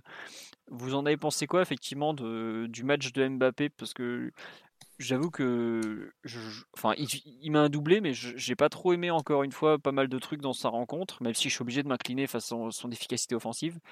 Euh, Mathieu, attends, on va retester.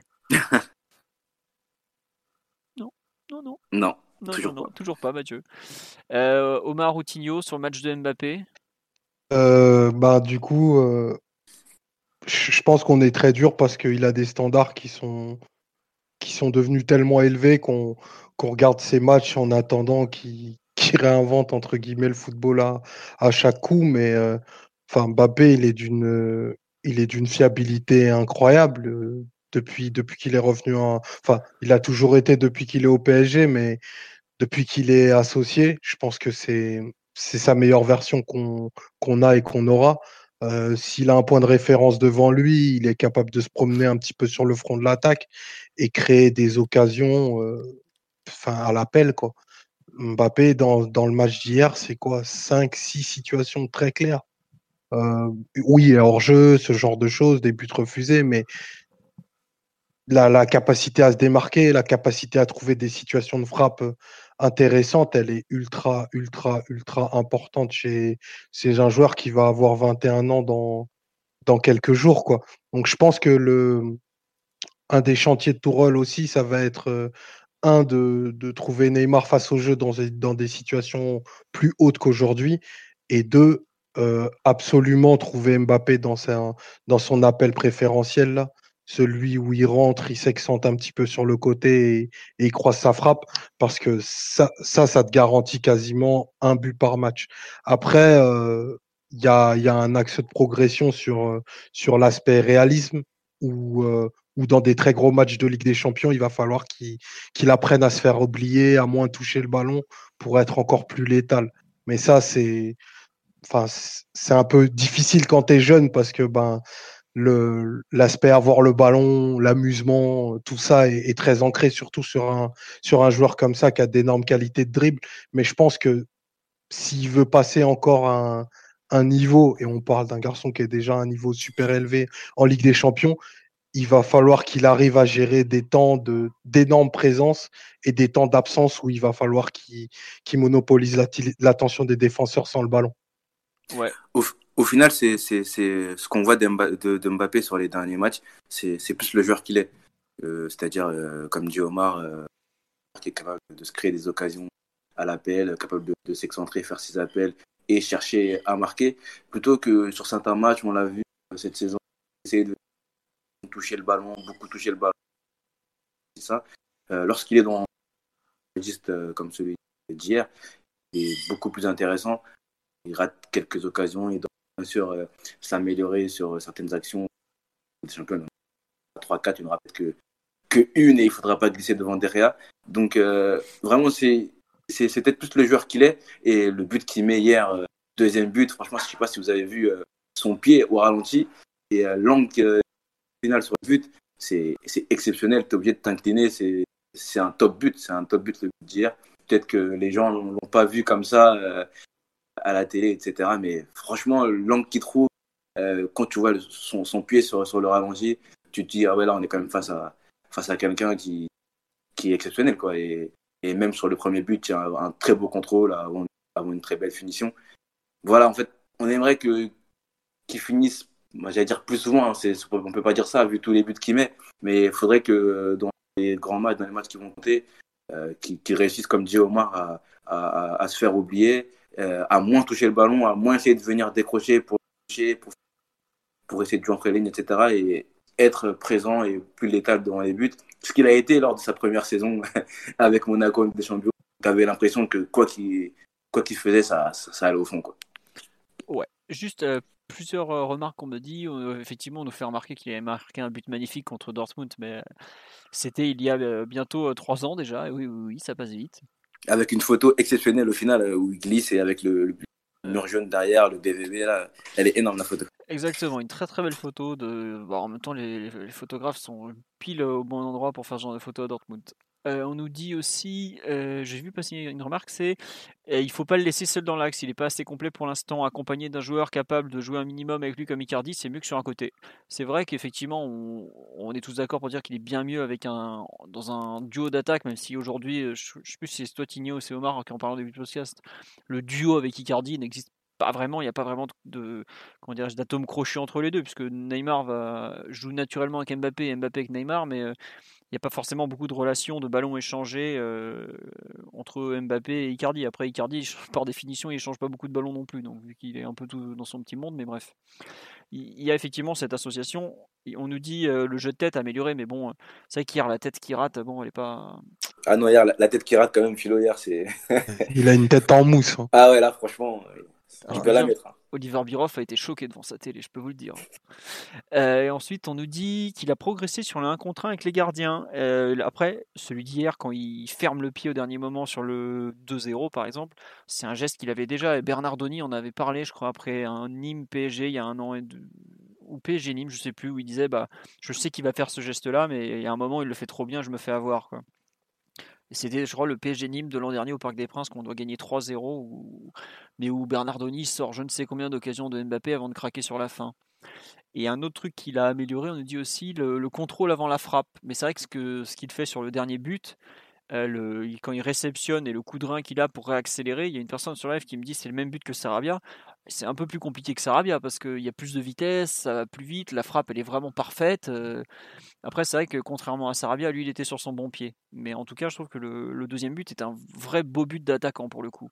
Il y a quand même euh, un sacré enchaînement à tout. Alors après, c'est à 89e, euh, les mecs en face ils sont carbonisés parce qu'ils ont joué 1 heure à 10 mais il y a quand même euh, il y a quand même un très bel enchaînement. Après moi j'avoue que ces talonnades dès qu'il est à 40 mètres du but, je peux plus me les voir. Je- Arrête de vouloir jouer comme Neymar, c'est pas c'est pas toi et puis c'est pas 30 services euh, vraiment ce Ah non, pareil. hein. ah, les, ta- ah, les talonnades c'est arrête arrête. les, les talonnades vers Bernat à l'arrière et tout. Franchement, ça, ça, ça m'en fout. Ça.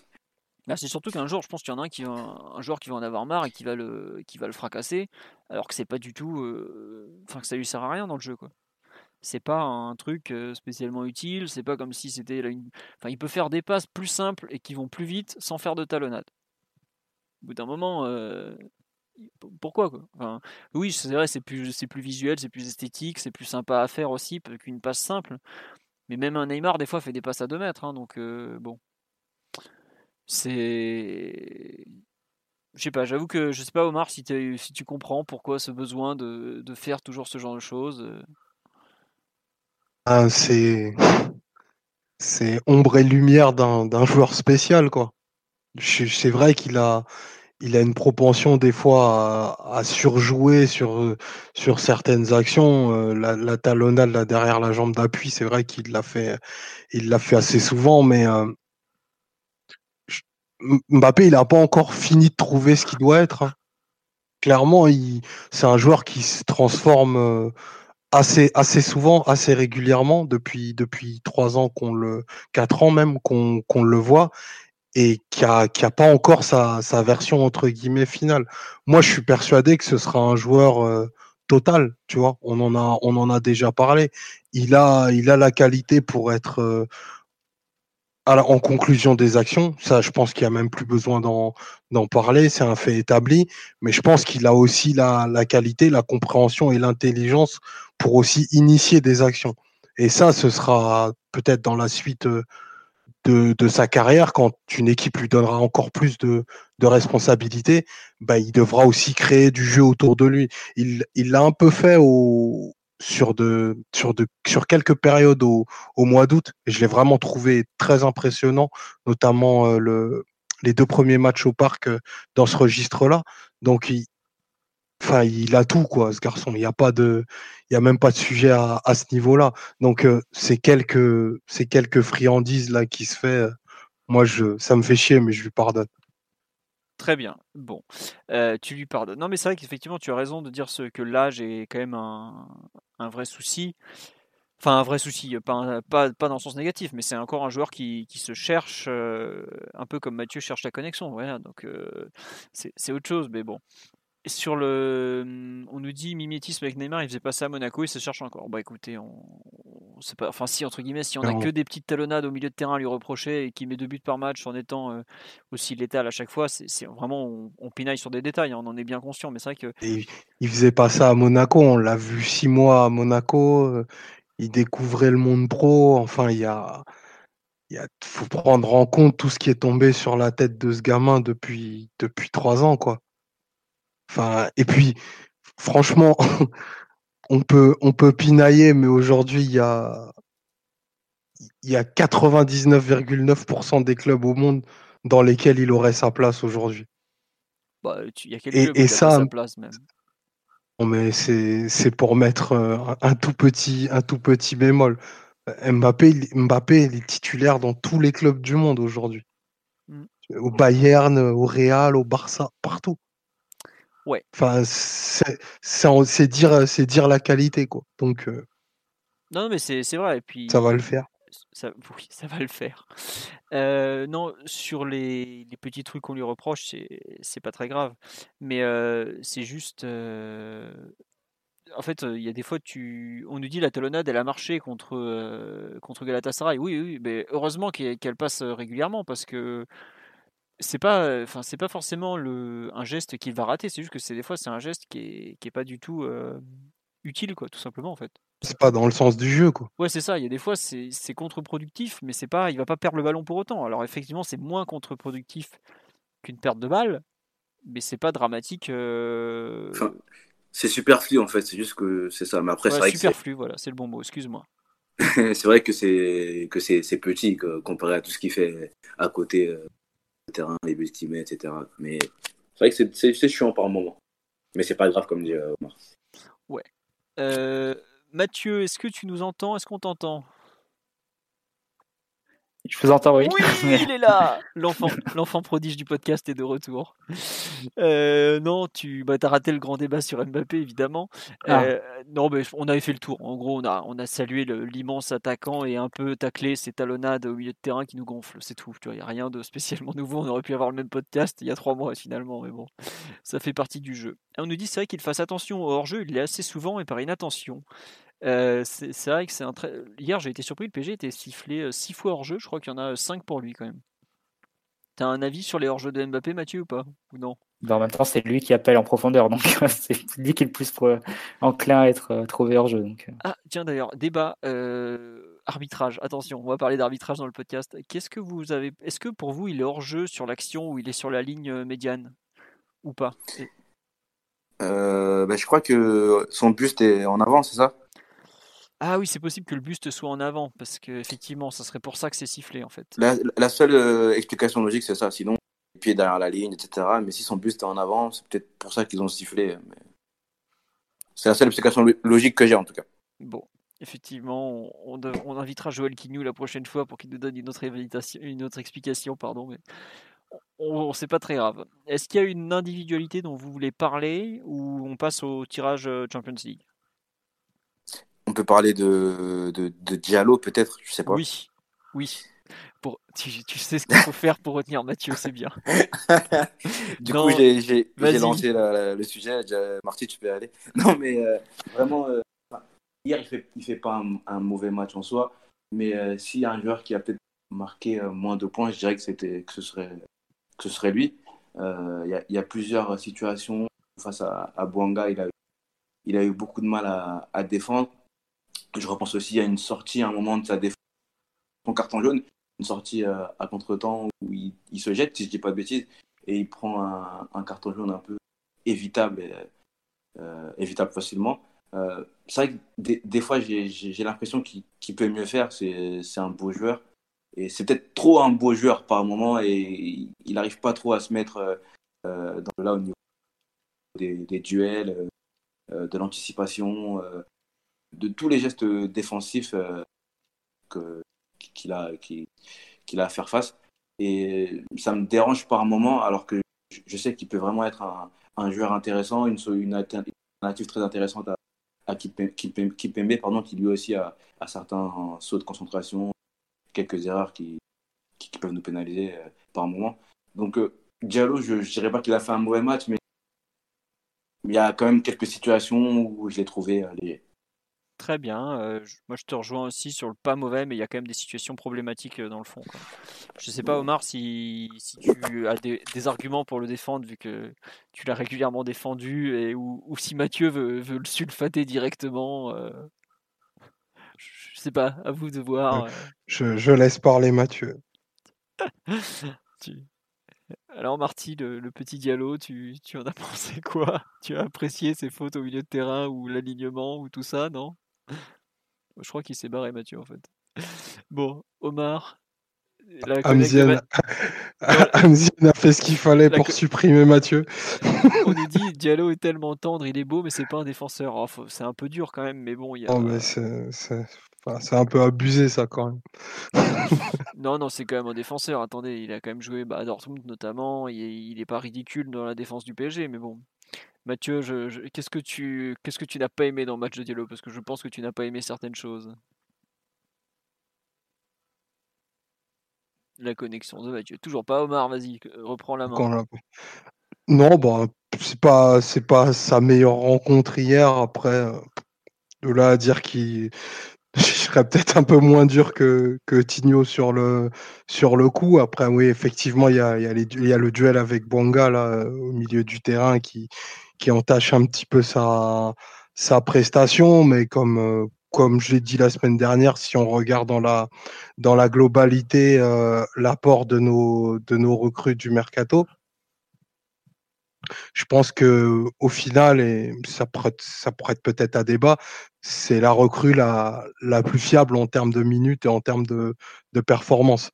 Euh, je, je m'aventure du coup dans un, dans un petit bilan. Euh, bon, si on regarde Herrera, ben Herrera, il n'y a pas eu, enfin, il n'y a pas eu énormément de présence, donc euh, il y a, y a, beaucoup, rien. Il y a beaucoup d'interviews pour Herrera quand même. je crois qu'il était encore euh, invité aujourd'hui RMC et je, précise, je précise juste un truc, quand je parle d'apport des recrues, je parle de celles qui sont pas dans le 11. Hein. Navas, et, Navas et Icardi sortent de ce débat-là parce qu'on savait qu'elles viendraient directement pour être titulaires. Donc, euh, entre Herrera, Sarabia et, Diallo, au final, Diallo fait ce qu'on attendait de lui. Peu ou prou, euh, je vois pas grand-chose à lui reprocher. Très bien. Tu, en gros, tu en fais euh, une doublure qui remplit son rôle de doublure. Quoi. Exactement. Très bien. Euh, on nous dit, euh, vous pensez que Diallo est passé devant Kimpembe? Ah non, pas du tout, non. Alors là, euh, je pense que Kimpembe est encore très loin devant Diallo, personnellement. Ne stresse parce que Kimpembe gagne ses duels défensifs la plupart du temps et qu'aujourd'hui, Diallo, c'est un peu compliqué à ce niveau-là, tout simplement. Mathieu, tu en penses quoi de Kimpembe par rapport à Diallo? Tu es toujours team Kimpembe à fond, non, j'imagine?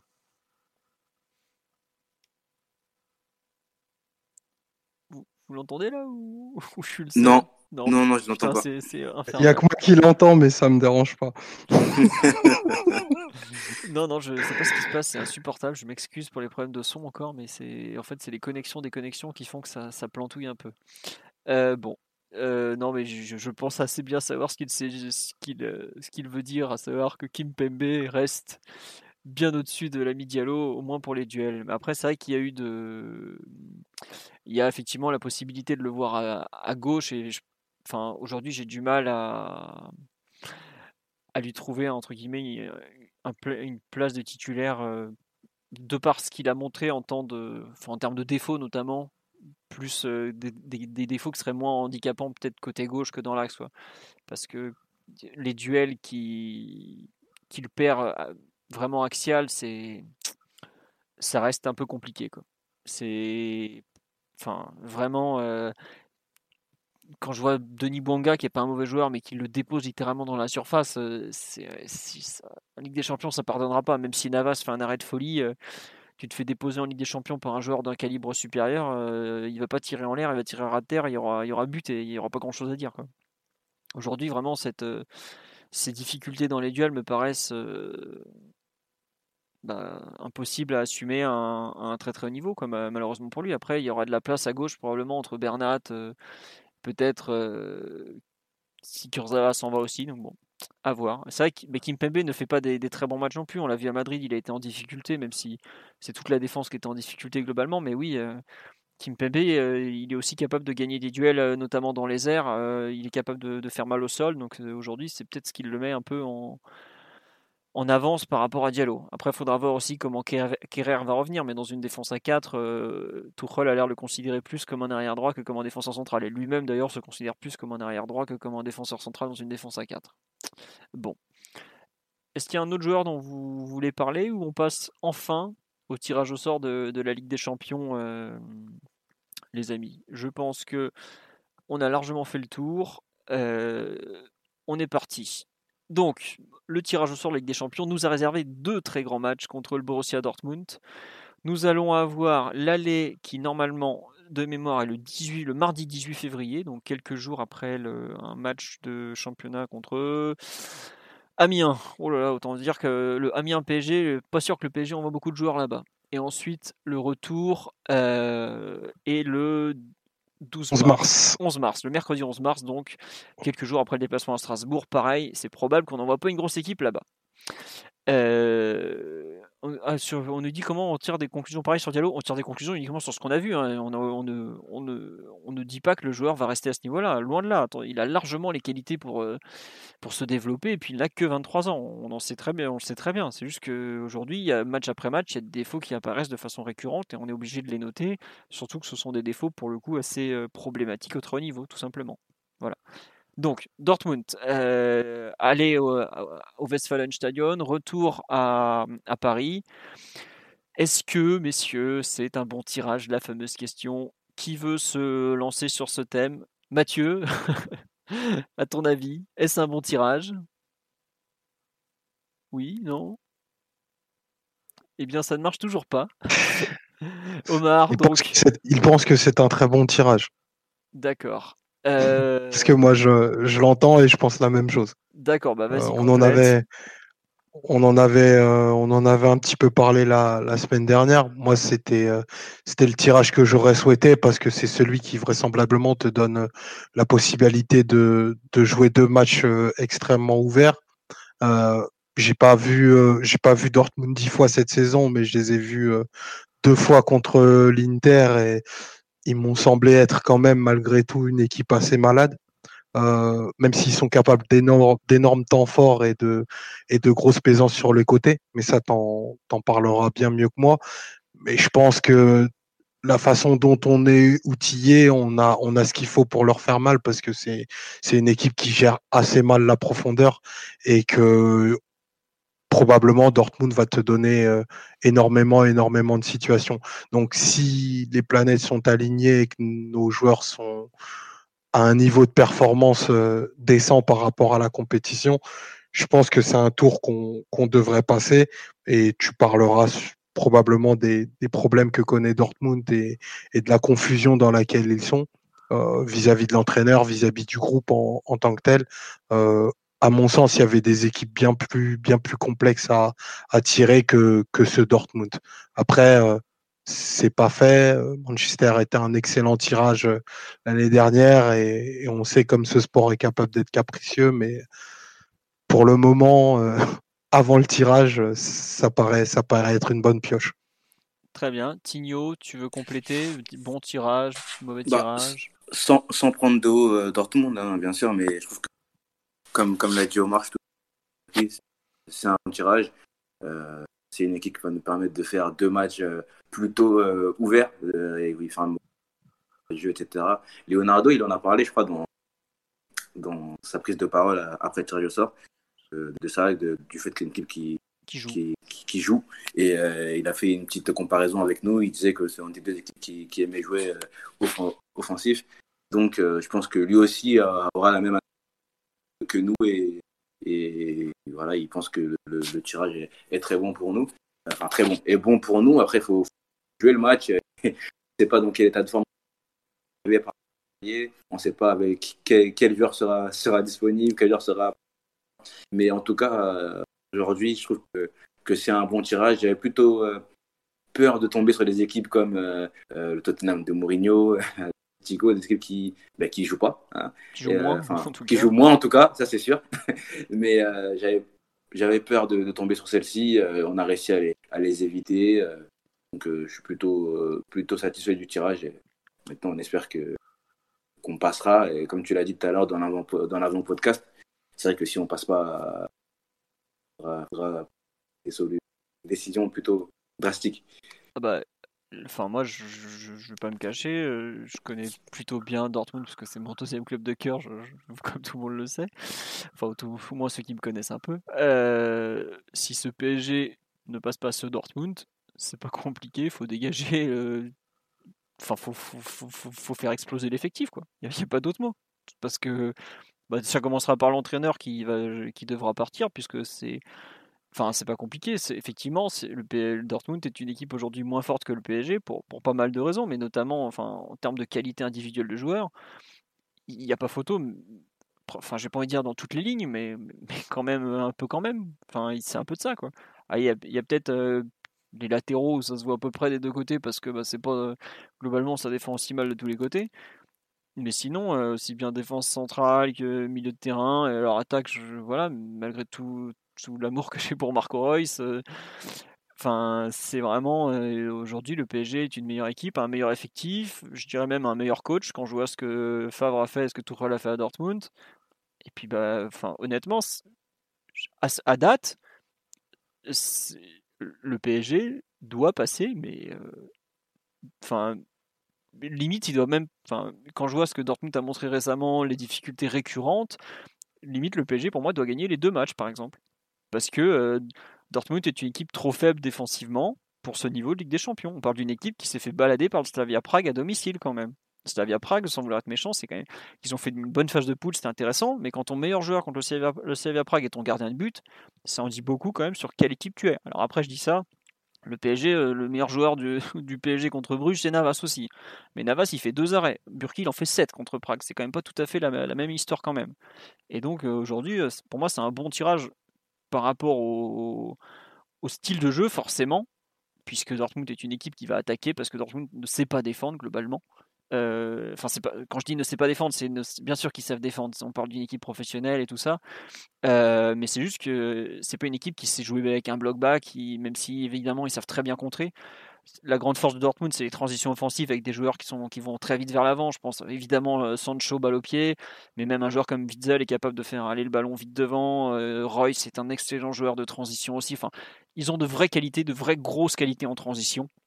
Euh, mais malgré tout, c'est une équipe qui est pas, enfin, qui, pas du tout le, le, calibre Ligue des Champions dans le sens où elle défend pas très très bien quand je dis qu'elle n'est pas le calibre, c'est qu'elle n'a pas les, caractéristiques fortes des équipes qui vont loin en Ligue des Champions plutôt.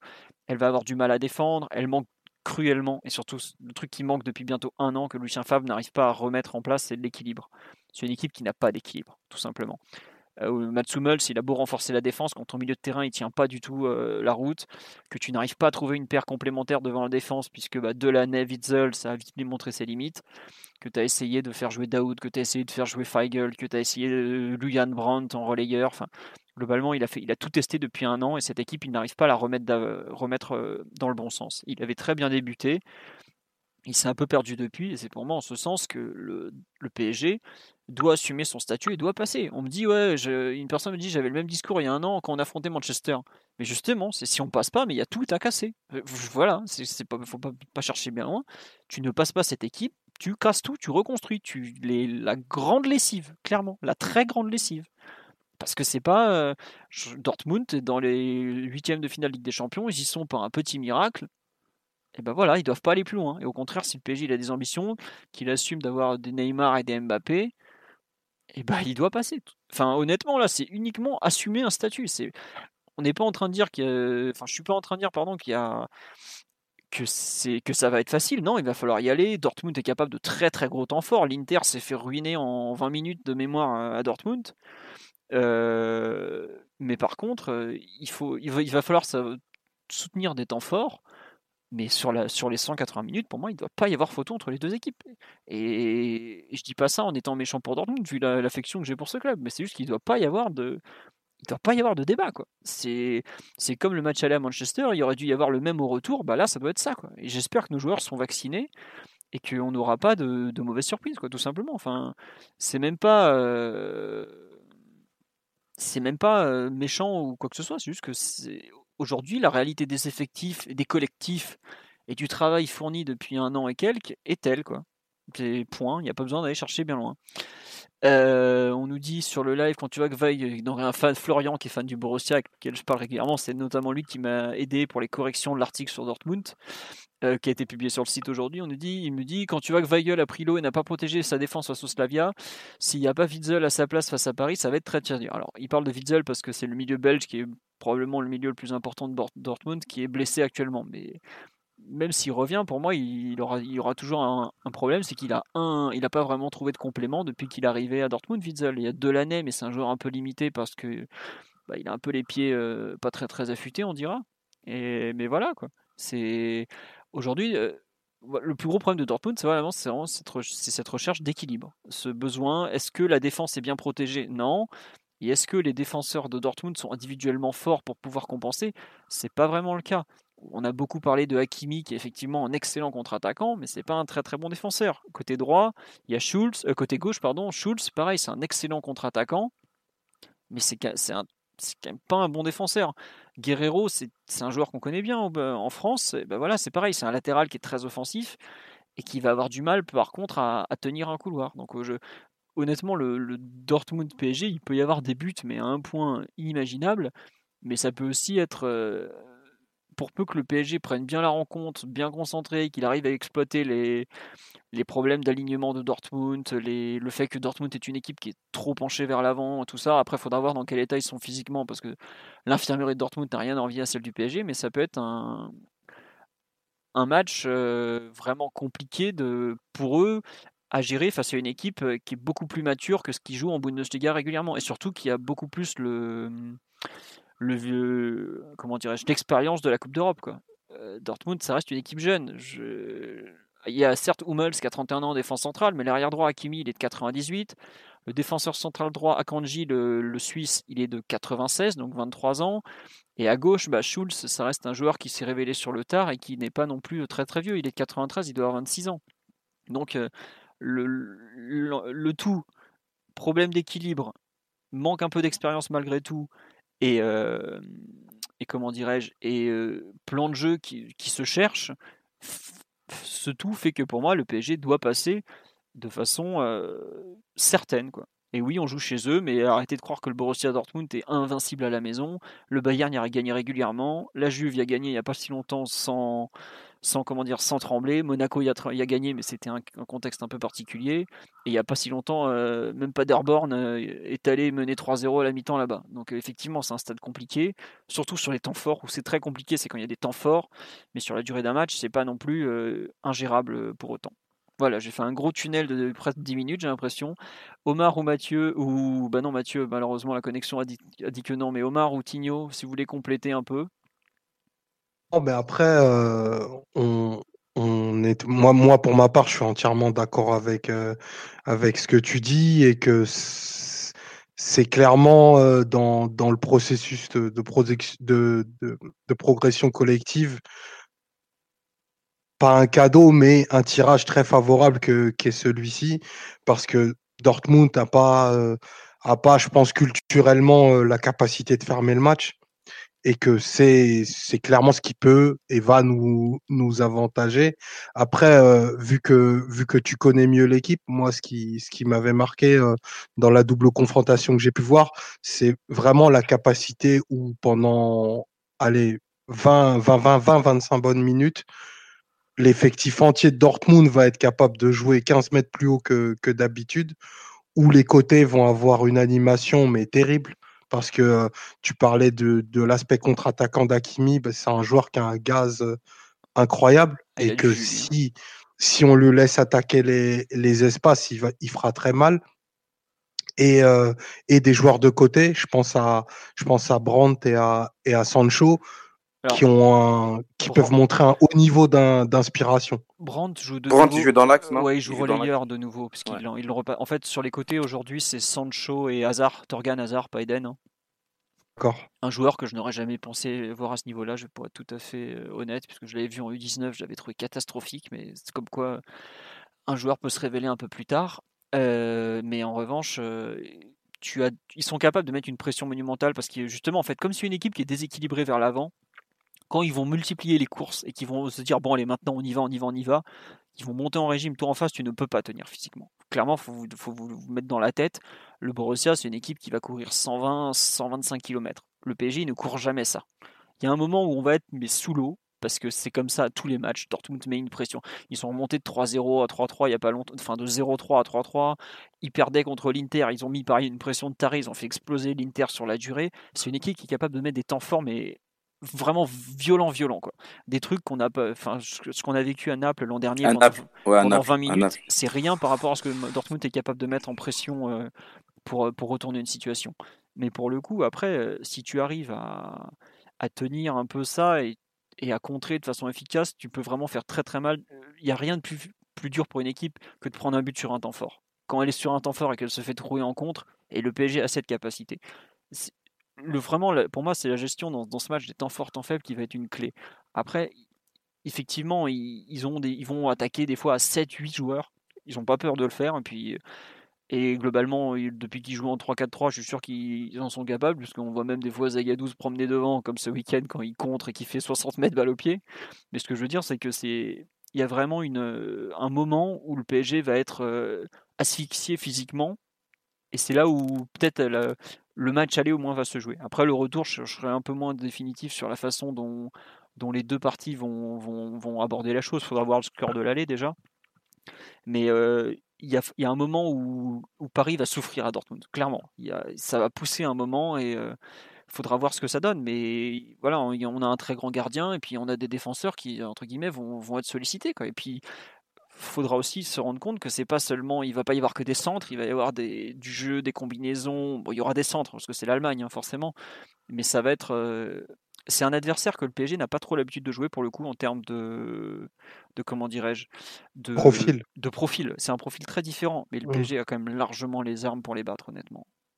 Moi, ma, ma, ma crainte, c'est sur, sur les temps forts dont, dont tu parlais.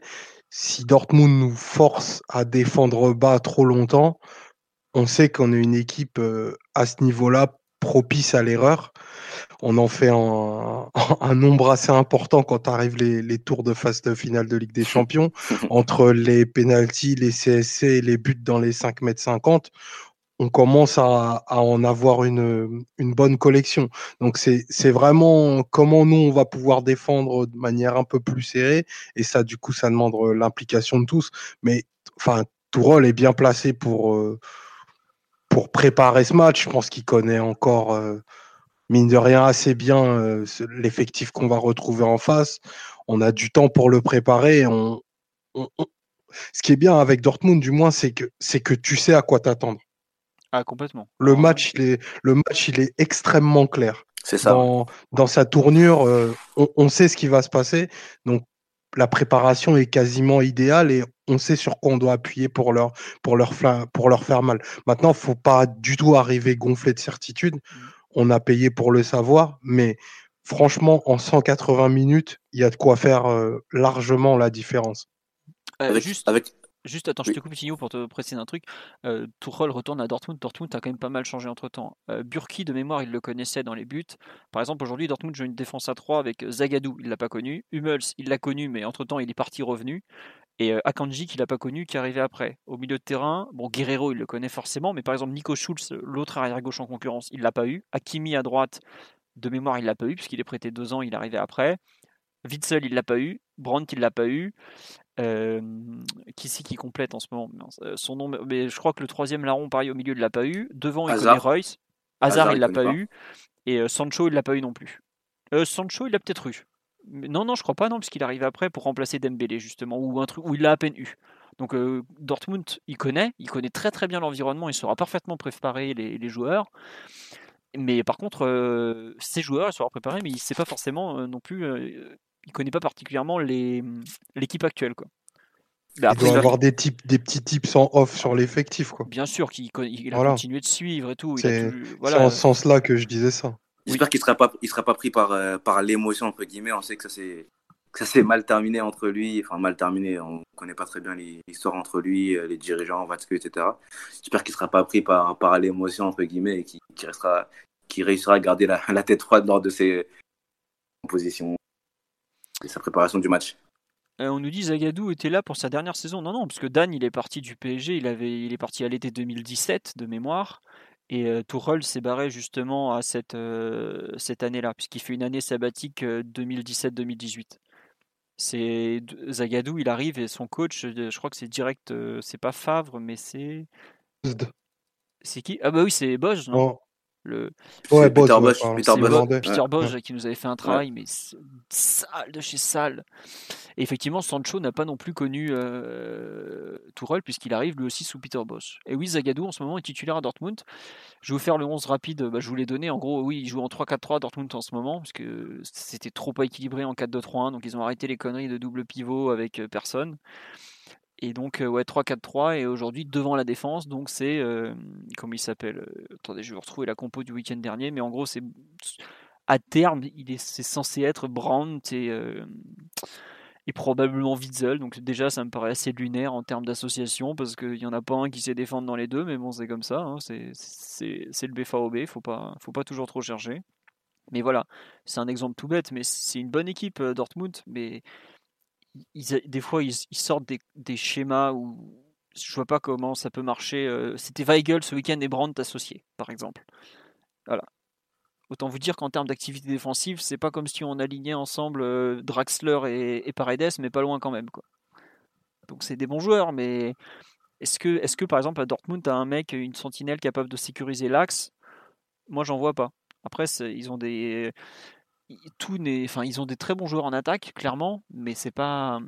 Enfin, il y, a un manque de culture défensive globale dans cet effectif qui est assez, assez ennuyeux. Et d'ailleurs, si je me trompe pas, ils ont pris un but à tous les matchs de Ligue des Champions cette saison, sauf le 0-0 contre Barcelone ou quel premier match.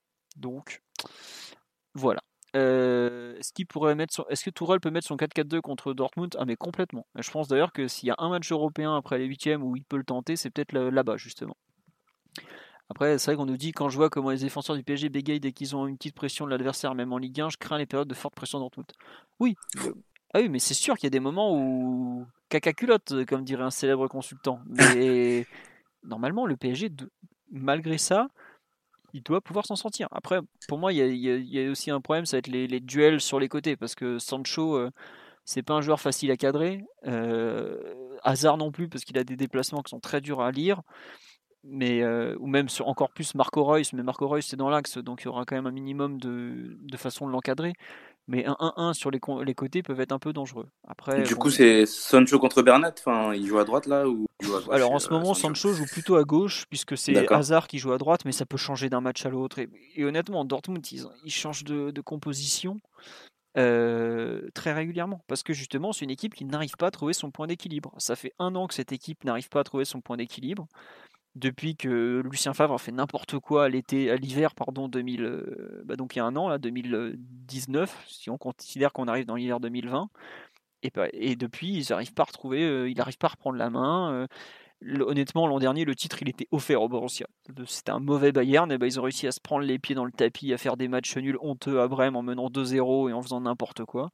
Donc, c'est pas une mauvaise équipe, ils ont suffisamment de talent pour sortir de la phase de poule. Hein. Il y a des joueurs que, je considère comme exceptionnels, je pense euh, Royce, euh, Sancho, euh, qui sont vraiment des joueurs très très forts, mais il y a quand même un vrai problème d'équilibre collectif.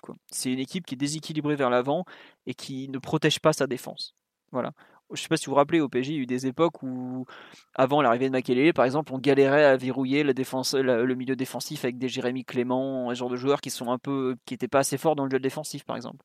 Bah, Dortmund est un peu ce genre d'équipe qui surexpose sa défense et qui forcément a du mal euh, dans certains gros matchs. Pas pour rien qu'ils se font exposer tous les ans à Madrid, à Madrid, à Munich, euh, où ils prennent une rouste par an parce que justement c'est une équipe qui n'a pas une culture défensive qui est assez forte et, euh, est présente au quotidien et qui, qui n'en a pas besoin pour jouer en championnat. Parce que le championnat d'Allemagne est un championnat où tu joues beaucoup la transition, l'attaque, et ils ne sont pas forcément mis en danger de ce, à ce niveau-là. On me dit Favre est devenu si mauvais. Bah, ce qu'il fait à Dortmund, honnêtement, c'est pas terrible, terrible. Hein. J'avais beaucoup, j'ai beaucoup aimé à Gladbach, je l'ai trouvé très bon à Nice. Mais ce qu'il fait à Dortmund, les débuts étaient excellents. Il avait su remettre cette, cette équipe dans le sens de la marche en deux temps, trois mouvements. Franchement, il a idéalement commencé, mais depuis, à chaque fois que je regarde cette équipe, je me dis, mais enfin, ça peut pas tourner à moyen terme. Quoi. Donc, euh, il suffira, faut espérer qu'on les joue dans une mauvaise période. Il faudra voir aussi ce que le 3-4-3 qu'ils mettent en place en ce moment donne à moyen terme, parce qu'ils ont, ils ont eu des bons résultats avec, mais ils n'ont pas joué de, grosses équipes non plus, puisque ce week-end ils jouent à Mayence, qui de mémoire est très très loin au classement. Juste avant, ils avaient joué euh, des petits clubs aussi, ils avaient joué bah, Prague, euh, voilà, et Düsseldorf ou le Hertha Berlin qu'ils ont explosé. Donc c'est pas non plus, c'est des clubs de seconde partie de tableau tout ça. Voilà. Omar ou euh, Philo, petite question. Du coup, euh, quid tu, parlais du travail de, de, Lucien, de Lucien Favre, pardon. Quid de sa situation? Est-ce que est-ce qu'on est certain que c'est lui qu'on retrouvera sur le banc dans, dans deux mois? Alors pour moi, c'est sûr que ça sera lui en dans deux mois pour une raison toute simple, c'est qu'en Allemagne déjà il y a une très longue trêve. Donc à partir de là, tu as moins de matchs, tu as moins de raisons de te faire virer. C'est sûr qu'il va finir la trêve. Là. Dortmund s'est bien relancé, il reste sur 4 victoires consécutives, même si ça n'a pas toujours été euh, glorieux. Mais ils, vont forcément. Euh, le match arrive trop vite en fait pour qu'ils se fassent sauter. Et pour eux, parce qu'ils ont au total, je, je sais pas, ils doivent bien avoir un mois de un mois de trêve tout compris enfin le temps de trêver enfin de, d'être en vacances de reprendre et tout ça voilà par contre il y a un truc qu'il faut qu'il faut bien noter c'est que si nous on est un peu en difficulté physiquement parce qu'on va sortir d'une grosse série de matchs eux ils seront en pleine remontée et ça va nous faire tout drôle par contre hein. donc je pense qu'ils auront peut-être un avantage physique sur nous pour le coup donc à voir comment le PSG va gérer ça mais enfin quand je vois les deux les deux équipes les, les ce que à quel point en nous dit ouais, Dortmund va jouer que 6 matchs avant de nous retrouver. Ouais, c'est ça. C'est peut-être un peu plus avec la, la la Coupe d'Allemagne, parce qu'il me semble qu'il y a un match qui va se caler à un moment. Mais physiquement, ils vont être très très prêts pour le coup. Reste à voir si, euh, tactiquement ils vont retrouver un équilibre. Moi personnellement, je m'engage un peu. Je ne crois pas que cette équipe va trouver un équilibre entre aujourd'hui, donc le 16 décembre, et le match aller qui est le 18 février. Ça fait un an que Favre n'a pas trouvé d'équilibre. Alors certes, il a tout pété lors d'une trêve hivernale. On se demande encore ce qu'il allait faire dans son, le fameux stage en Espagne. Euh, mais par contre, euh, est-ce qu'ils vont, prendre des recrues? J'y crois pas non plus parce qu'ils ont déjà quand même beaucoup recruté et, c'est pas trop, enfin c'est pas trop leur genre de prendre un joueur majeur comme ça durant l'été, euh, durant l'hiver pardon. Donc voilà. Après, c'est comme l'année dernière, je ne pensais pas que Mourinho allait sauter. Et trois jours après, il était dehors. Mais, enfin, je sais pas, Favre, euh, s'il avait dû sauter, pour moi, il aurait déjà sauté. C'était notamment après le, match à Munich où ils ont pris une rousse monumentale, la même que tous les ans. Euh, C'était pas. Enfin, si.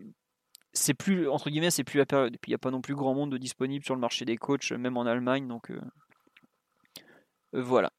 Tiens, il y a sur le hashtag sur Twitter Culture PG Live, vous avez le calendrier de février du Borussia qui a été posté. Donc voilà, ils reprennent le. Visiblement, ils reprennent le 8 février, non? Non, c'est pas possible. Il doit, y avoir des matchs avant, peut-être. Ah non, c'est le calendrier sur février-mars. Des recrues à prévoir pour Dortmund. Si c'est des recrues, ça sera peut-être des recrues à la marge, notamment l'an dernier. Euh, oui, il y a Haaland peut-être, mais ça parle beaucoup pour l'instant. Il est aussi annoncé à Manchester United, donc à voir. L'an dernier, par exemple, Dortmund avait Très proche de Leipzig aussi, hein, je crois. Possible. Oh bah oui, en plus, c'est la même crèmerie, donc. Euh, il y a de grosses chances qu'il qu atterrisse. à Leipzig, ouais. Voilà. L'an dernier, par exemple, je crois Dortmund avait pris. Il me semble que Bellardi, l'Argentin qui joue jamais, était arrivé en cours de saison, mais c'est pas un club qui culturellement fait des très très très gros mouvements dans le, au mercato hivernal. Euh, donc euh, bon, à voir ce que ça va donner, mais je, compte pas par exemple, autant il y a des équipes qui sont capables de faire des. genre Lyon qui veut acheter trois joueurs euh, ou presque, ou quatre joueurs cet hiver parce qu'ils ont des blessés, autant je pense que Dortmund va continuer avec ce groupe-là parce qu'ils sont pas loin en classement, parce qu'ils ils sont pas non plus. ils sont quand même qualifiés en Ligue des Champions et tout ça quoi. Donc voilà un peu où on en est. Vous avez d'autres questions, réponses ou autres Oui, le retour, effectivement, tombe le jour de l'anniversaire de la sœur de Neymar, mais on espère quand même que. Qui sera au match Ouais. Non, mais ça serait gênant quand même, bon, faut, le dire. Quoi. Non, n'abusons pas. On passerait un peu pour des guignols, mais bon, c'est pas très grave. Et puis à ça après. Donc voilà, moi, pour moi, cet instant, c'est donc un bon, voire très très bon tirage. Tiens, visiblement, avant de jouer le PSG, il joue euh, Francfort. Mais Francfort, cette année, c'est pas terrible. Surtout Bayer Leverkusen, 8 euh, février, ça c'est un match qui sera à suivre, puisque ça en dira quand même beaucoup plus sur le niveau de. de comment dirais-je de de Dortmund dans un contexte compliqué, puisqu'aller à Leverkusen cette année, c'est compliqué malgré tout. Et, et, nous, on joue quoi comme grand match entre, entre l'aller et le retour? C'est vrai que c'est toujours une période très très longue entre, entre l'aller et le retour. Alors, L'aller, on, entre l'aller et le retour, on joue Bordeaux, on joue Dijon et on joue Strasbourg. Voilà, c'est pas des, très gros matchs. C'est pas des, ouais, c'est pas Par des contre, avant le match aller, on va jouer, euh, on va recevoir Lyon. Lyon, Lyon au Parc le 9. Ouais, c'est ça, et on joue euh, à Monaco le 15 euh, janvier et à Lille le 26 janvier.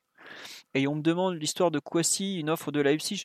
Mais alors, comme j'ai dit tout à l'heure, Kwasi, ça fait des, années que Leipzig, je, je, me souviens quand il était en U13, je crois, c'était, euh, il y avait, en fait, on n'arrivait même pas à savoir son nom parce qu'elle s'appelle Tanguy Nyanzu Kwasi, on comprenait pas, il l'appelait Nyanzu. Mais ça fait des années que Leipzig suit Kwasi, des années, des années. Donc c'est probable, c'est très très probable qu'il ait fait une très belle offre, puisque Kwasi est un joueur qui est vraiment très apprécié chez les recruteurs depuis des années. Mais après, est-ce qu'il a signé, est-ce qu'il n'a pas signé je, je ne suis même pas sûr que le joueur lui-même sache ce qu'il veut faire. Donc après, je sais que Sky l'annonce très très proche, mais entre très proche et assigné, il y a toujours un petit écart. On verra. Honnêtement, je, il connaît aussi, il devait signer à la Juve. Finalement, il avait signé au PSG, donc faut, faut voir. J'avoue, je ne sais pas qui est son agent, donc ça peut changer pas mal de choses aussi. Mais pour l'instant, c'est comment dire c'est pas c'est pas enfin je suis pas sûr qu'on voit Kwasi contre Dortmund pour être tout à fait euh, honnête et pourquoi Kwasi veut partir? Bah, parce que au PSG la concurrence est très forte et qu'au contraire les clubs de Leipzig euh, a montré qu'ils n'hésitaient pas mais alors pas du tout à faire jouer de très jeunes joueurs même à des postes importants euh, Upamecano notamment qui est parti là-bas à tracer la voie. Il y a Konaté aussi en défense centrale, côté un Français tout jeune qui joue. Mukele qui a du temps de jeu. Nkunku il part là-bas, il devient titulaire et pratiquement le meilleur passeur de Bundesliga. Donc euh, les perspectives qu'offrent les clubs de, Red Bull à court terme sont très importantes. Et c'est je les vomis, je vous le dis comme je le pense, parce que leur façon de faire, c'est vraiment venir piquer une fois que la formation est finie et tout ça mais c'est pour du court terme, c'est franchement, c'est pas royal, mais, pas loin quand même. Après, c'est vrai que bon, c'est comment dirais-je, c'est pas toujours euh, très bien, très bien vu et très très clean euh, ce qu'ils font. Mais bon, c'est comme ça, c'est le monde du football. Si tout le monde était clean, ça se saurait. Quoi. Voilà. Les, les recruteurs, euh, les recruteurs allemands sont très très massivement implanté en, en Ile-de-France et pour des très très très jeunes joueurs. Donc euh, des cas des cas comme celui-là, il y en a pas mal qui vont se reproduire dans les dans les prochaines années. Pour vous donner une idée, euh, en gros, les U12, les meilleurs U12 Île-de-France, ils les connaissent tous. Voilà, on parle de U12, U11, tout ça, ils les connaissent tous. Ils ont un maillage et un réseau sur l'Île-de-France qui est monumental. Puisque c'est le plus gros bassin de, joueurs du monde avec Rio et Sao Paulo. Mais et Buenos Aires, forcément, parce que très concentré, ils les connaissent tous. Et du coup, euh, j'ai une petite question, excuse-moi Philo, Bernet euh, à Salzbourg. Euh, eh bah, il, bah, il, était titulaire à Salzbourg et puis il s'est cassé la jambe, donc il a, il a ah, ok. Voilà, mais sinon il était, il était titulaire. Il, de mémoire, le premier match. Il était très bon en plus. Il était très très bon. Bah, il, il avait intégré les espoirs, mais hum. bah, jambe cassée, au bout d'un moment, tu peux pas. Bah. Et Kwasi joue en défense centrale avant tout, mais bah là, vous l'avez vu au milieu de terrain, mais au départ, c'est un défenseur central. Enfin, il a plus, moi, je l'ai souvent vu en défense centrale. Il me semble l'avoir vu aussi en sélection sur un côté, mais je suis plus tout à fait sûr. Parce que je sais que Pembele, qui est lui, pour le coup, un autre central de formation, joue maintenant de plus en plus sur un côté. Donc, c'est possible que j'ai confondu les deux. Voilà. Ah, central gauche ou central droit? Euh, Moi, je l'ai plus souvent vu central droit que central gauche, mais euh, à cet âge-là, tu peux encore changer assez facilement encore. Donc, euh, c'est pas trop trop le souci. Voilà.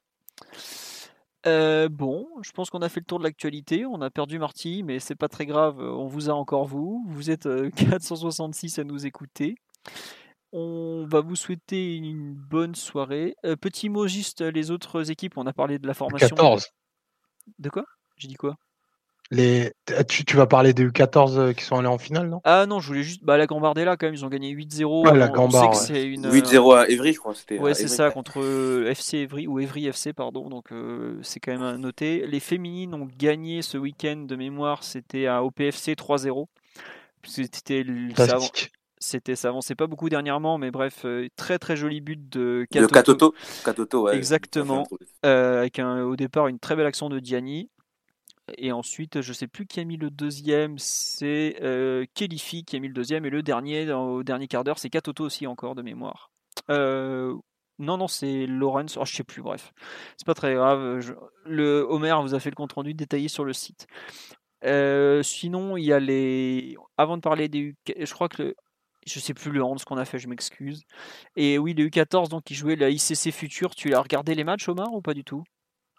J'ai vu, euh, j'ai vu un bout de la, de la demi et un petit bout de la finale. Pas assez pour en parler euh, brièvement, de manière très précise, mais enfin encore des profils super intéressants côté au PSG, côté PSG, dont le petit euh, Ethan Mbappé là qui, qui jouait milieu relayeur, ouais, le frère de, qui bon un, bon petit milieu relayeur.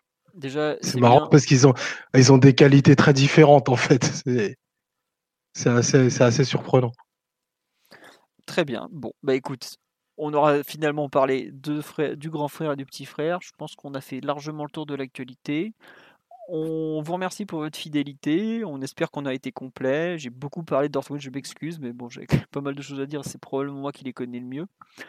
Je vous dis à lundi prochain, puisqu'on va pas faire de débrief de podcast du Le Mans PSG, ne m'en voulez pas. Pro, plus probablement plus de PSG Amiens, même si avec les fêtes ça va peut-être être compliqué. On vous tient au courant. Euh, suivez le site ou le compte Twitter, vous le saurez. On annonce un peu en avance. Au pire, abonnez-vous au, compte YouTube. N'hésitez pas à mettre des pouces bleus si vous avez aimé l'émission. Et à très bientôt. Au revoir tout le monde. Ciao, ciao. Ciao, ciao. Ciao tout le monde. Normally, being a little extra can be a bit much. But when it comes to healthcare, it pays to be extra. And United Healthcare makes it easy with Health Protector Guard fixed indemnity insurance plans. Underwritten by Golden Rule Insurance Company, they supplement your primary plan, helping you manage out of pocket costs without the usual requirements and restrictions like deductibles and enrollment periods. So when it comes to covering your medical bills, you can feel good about being a little extra. Visit uh1.com to find the Health Protector Guard plan for you.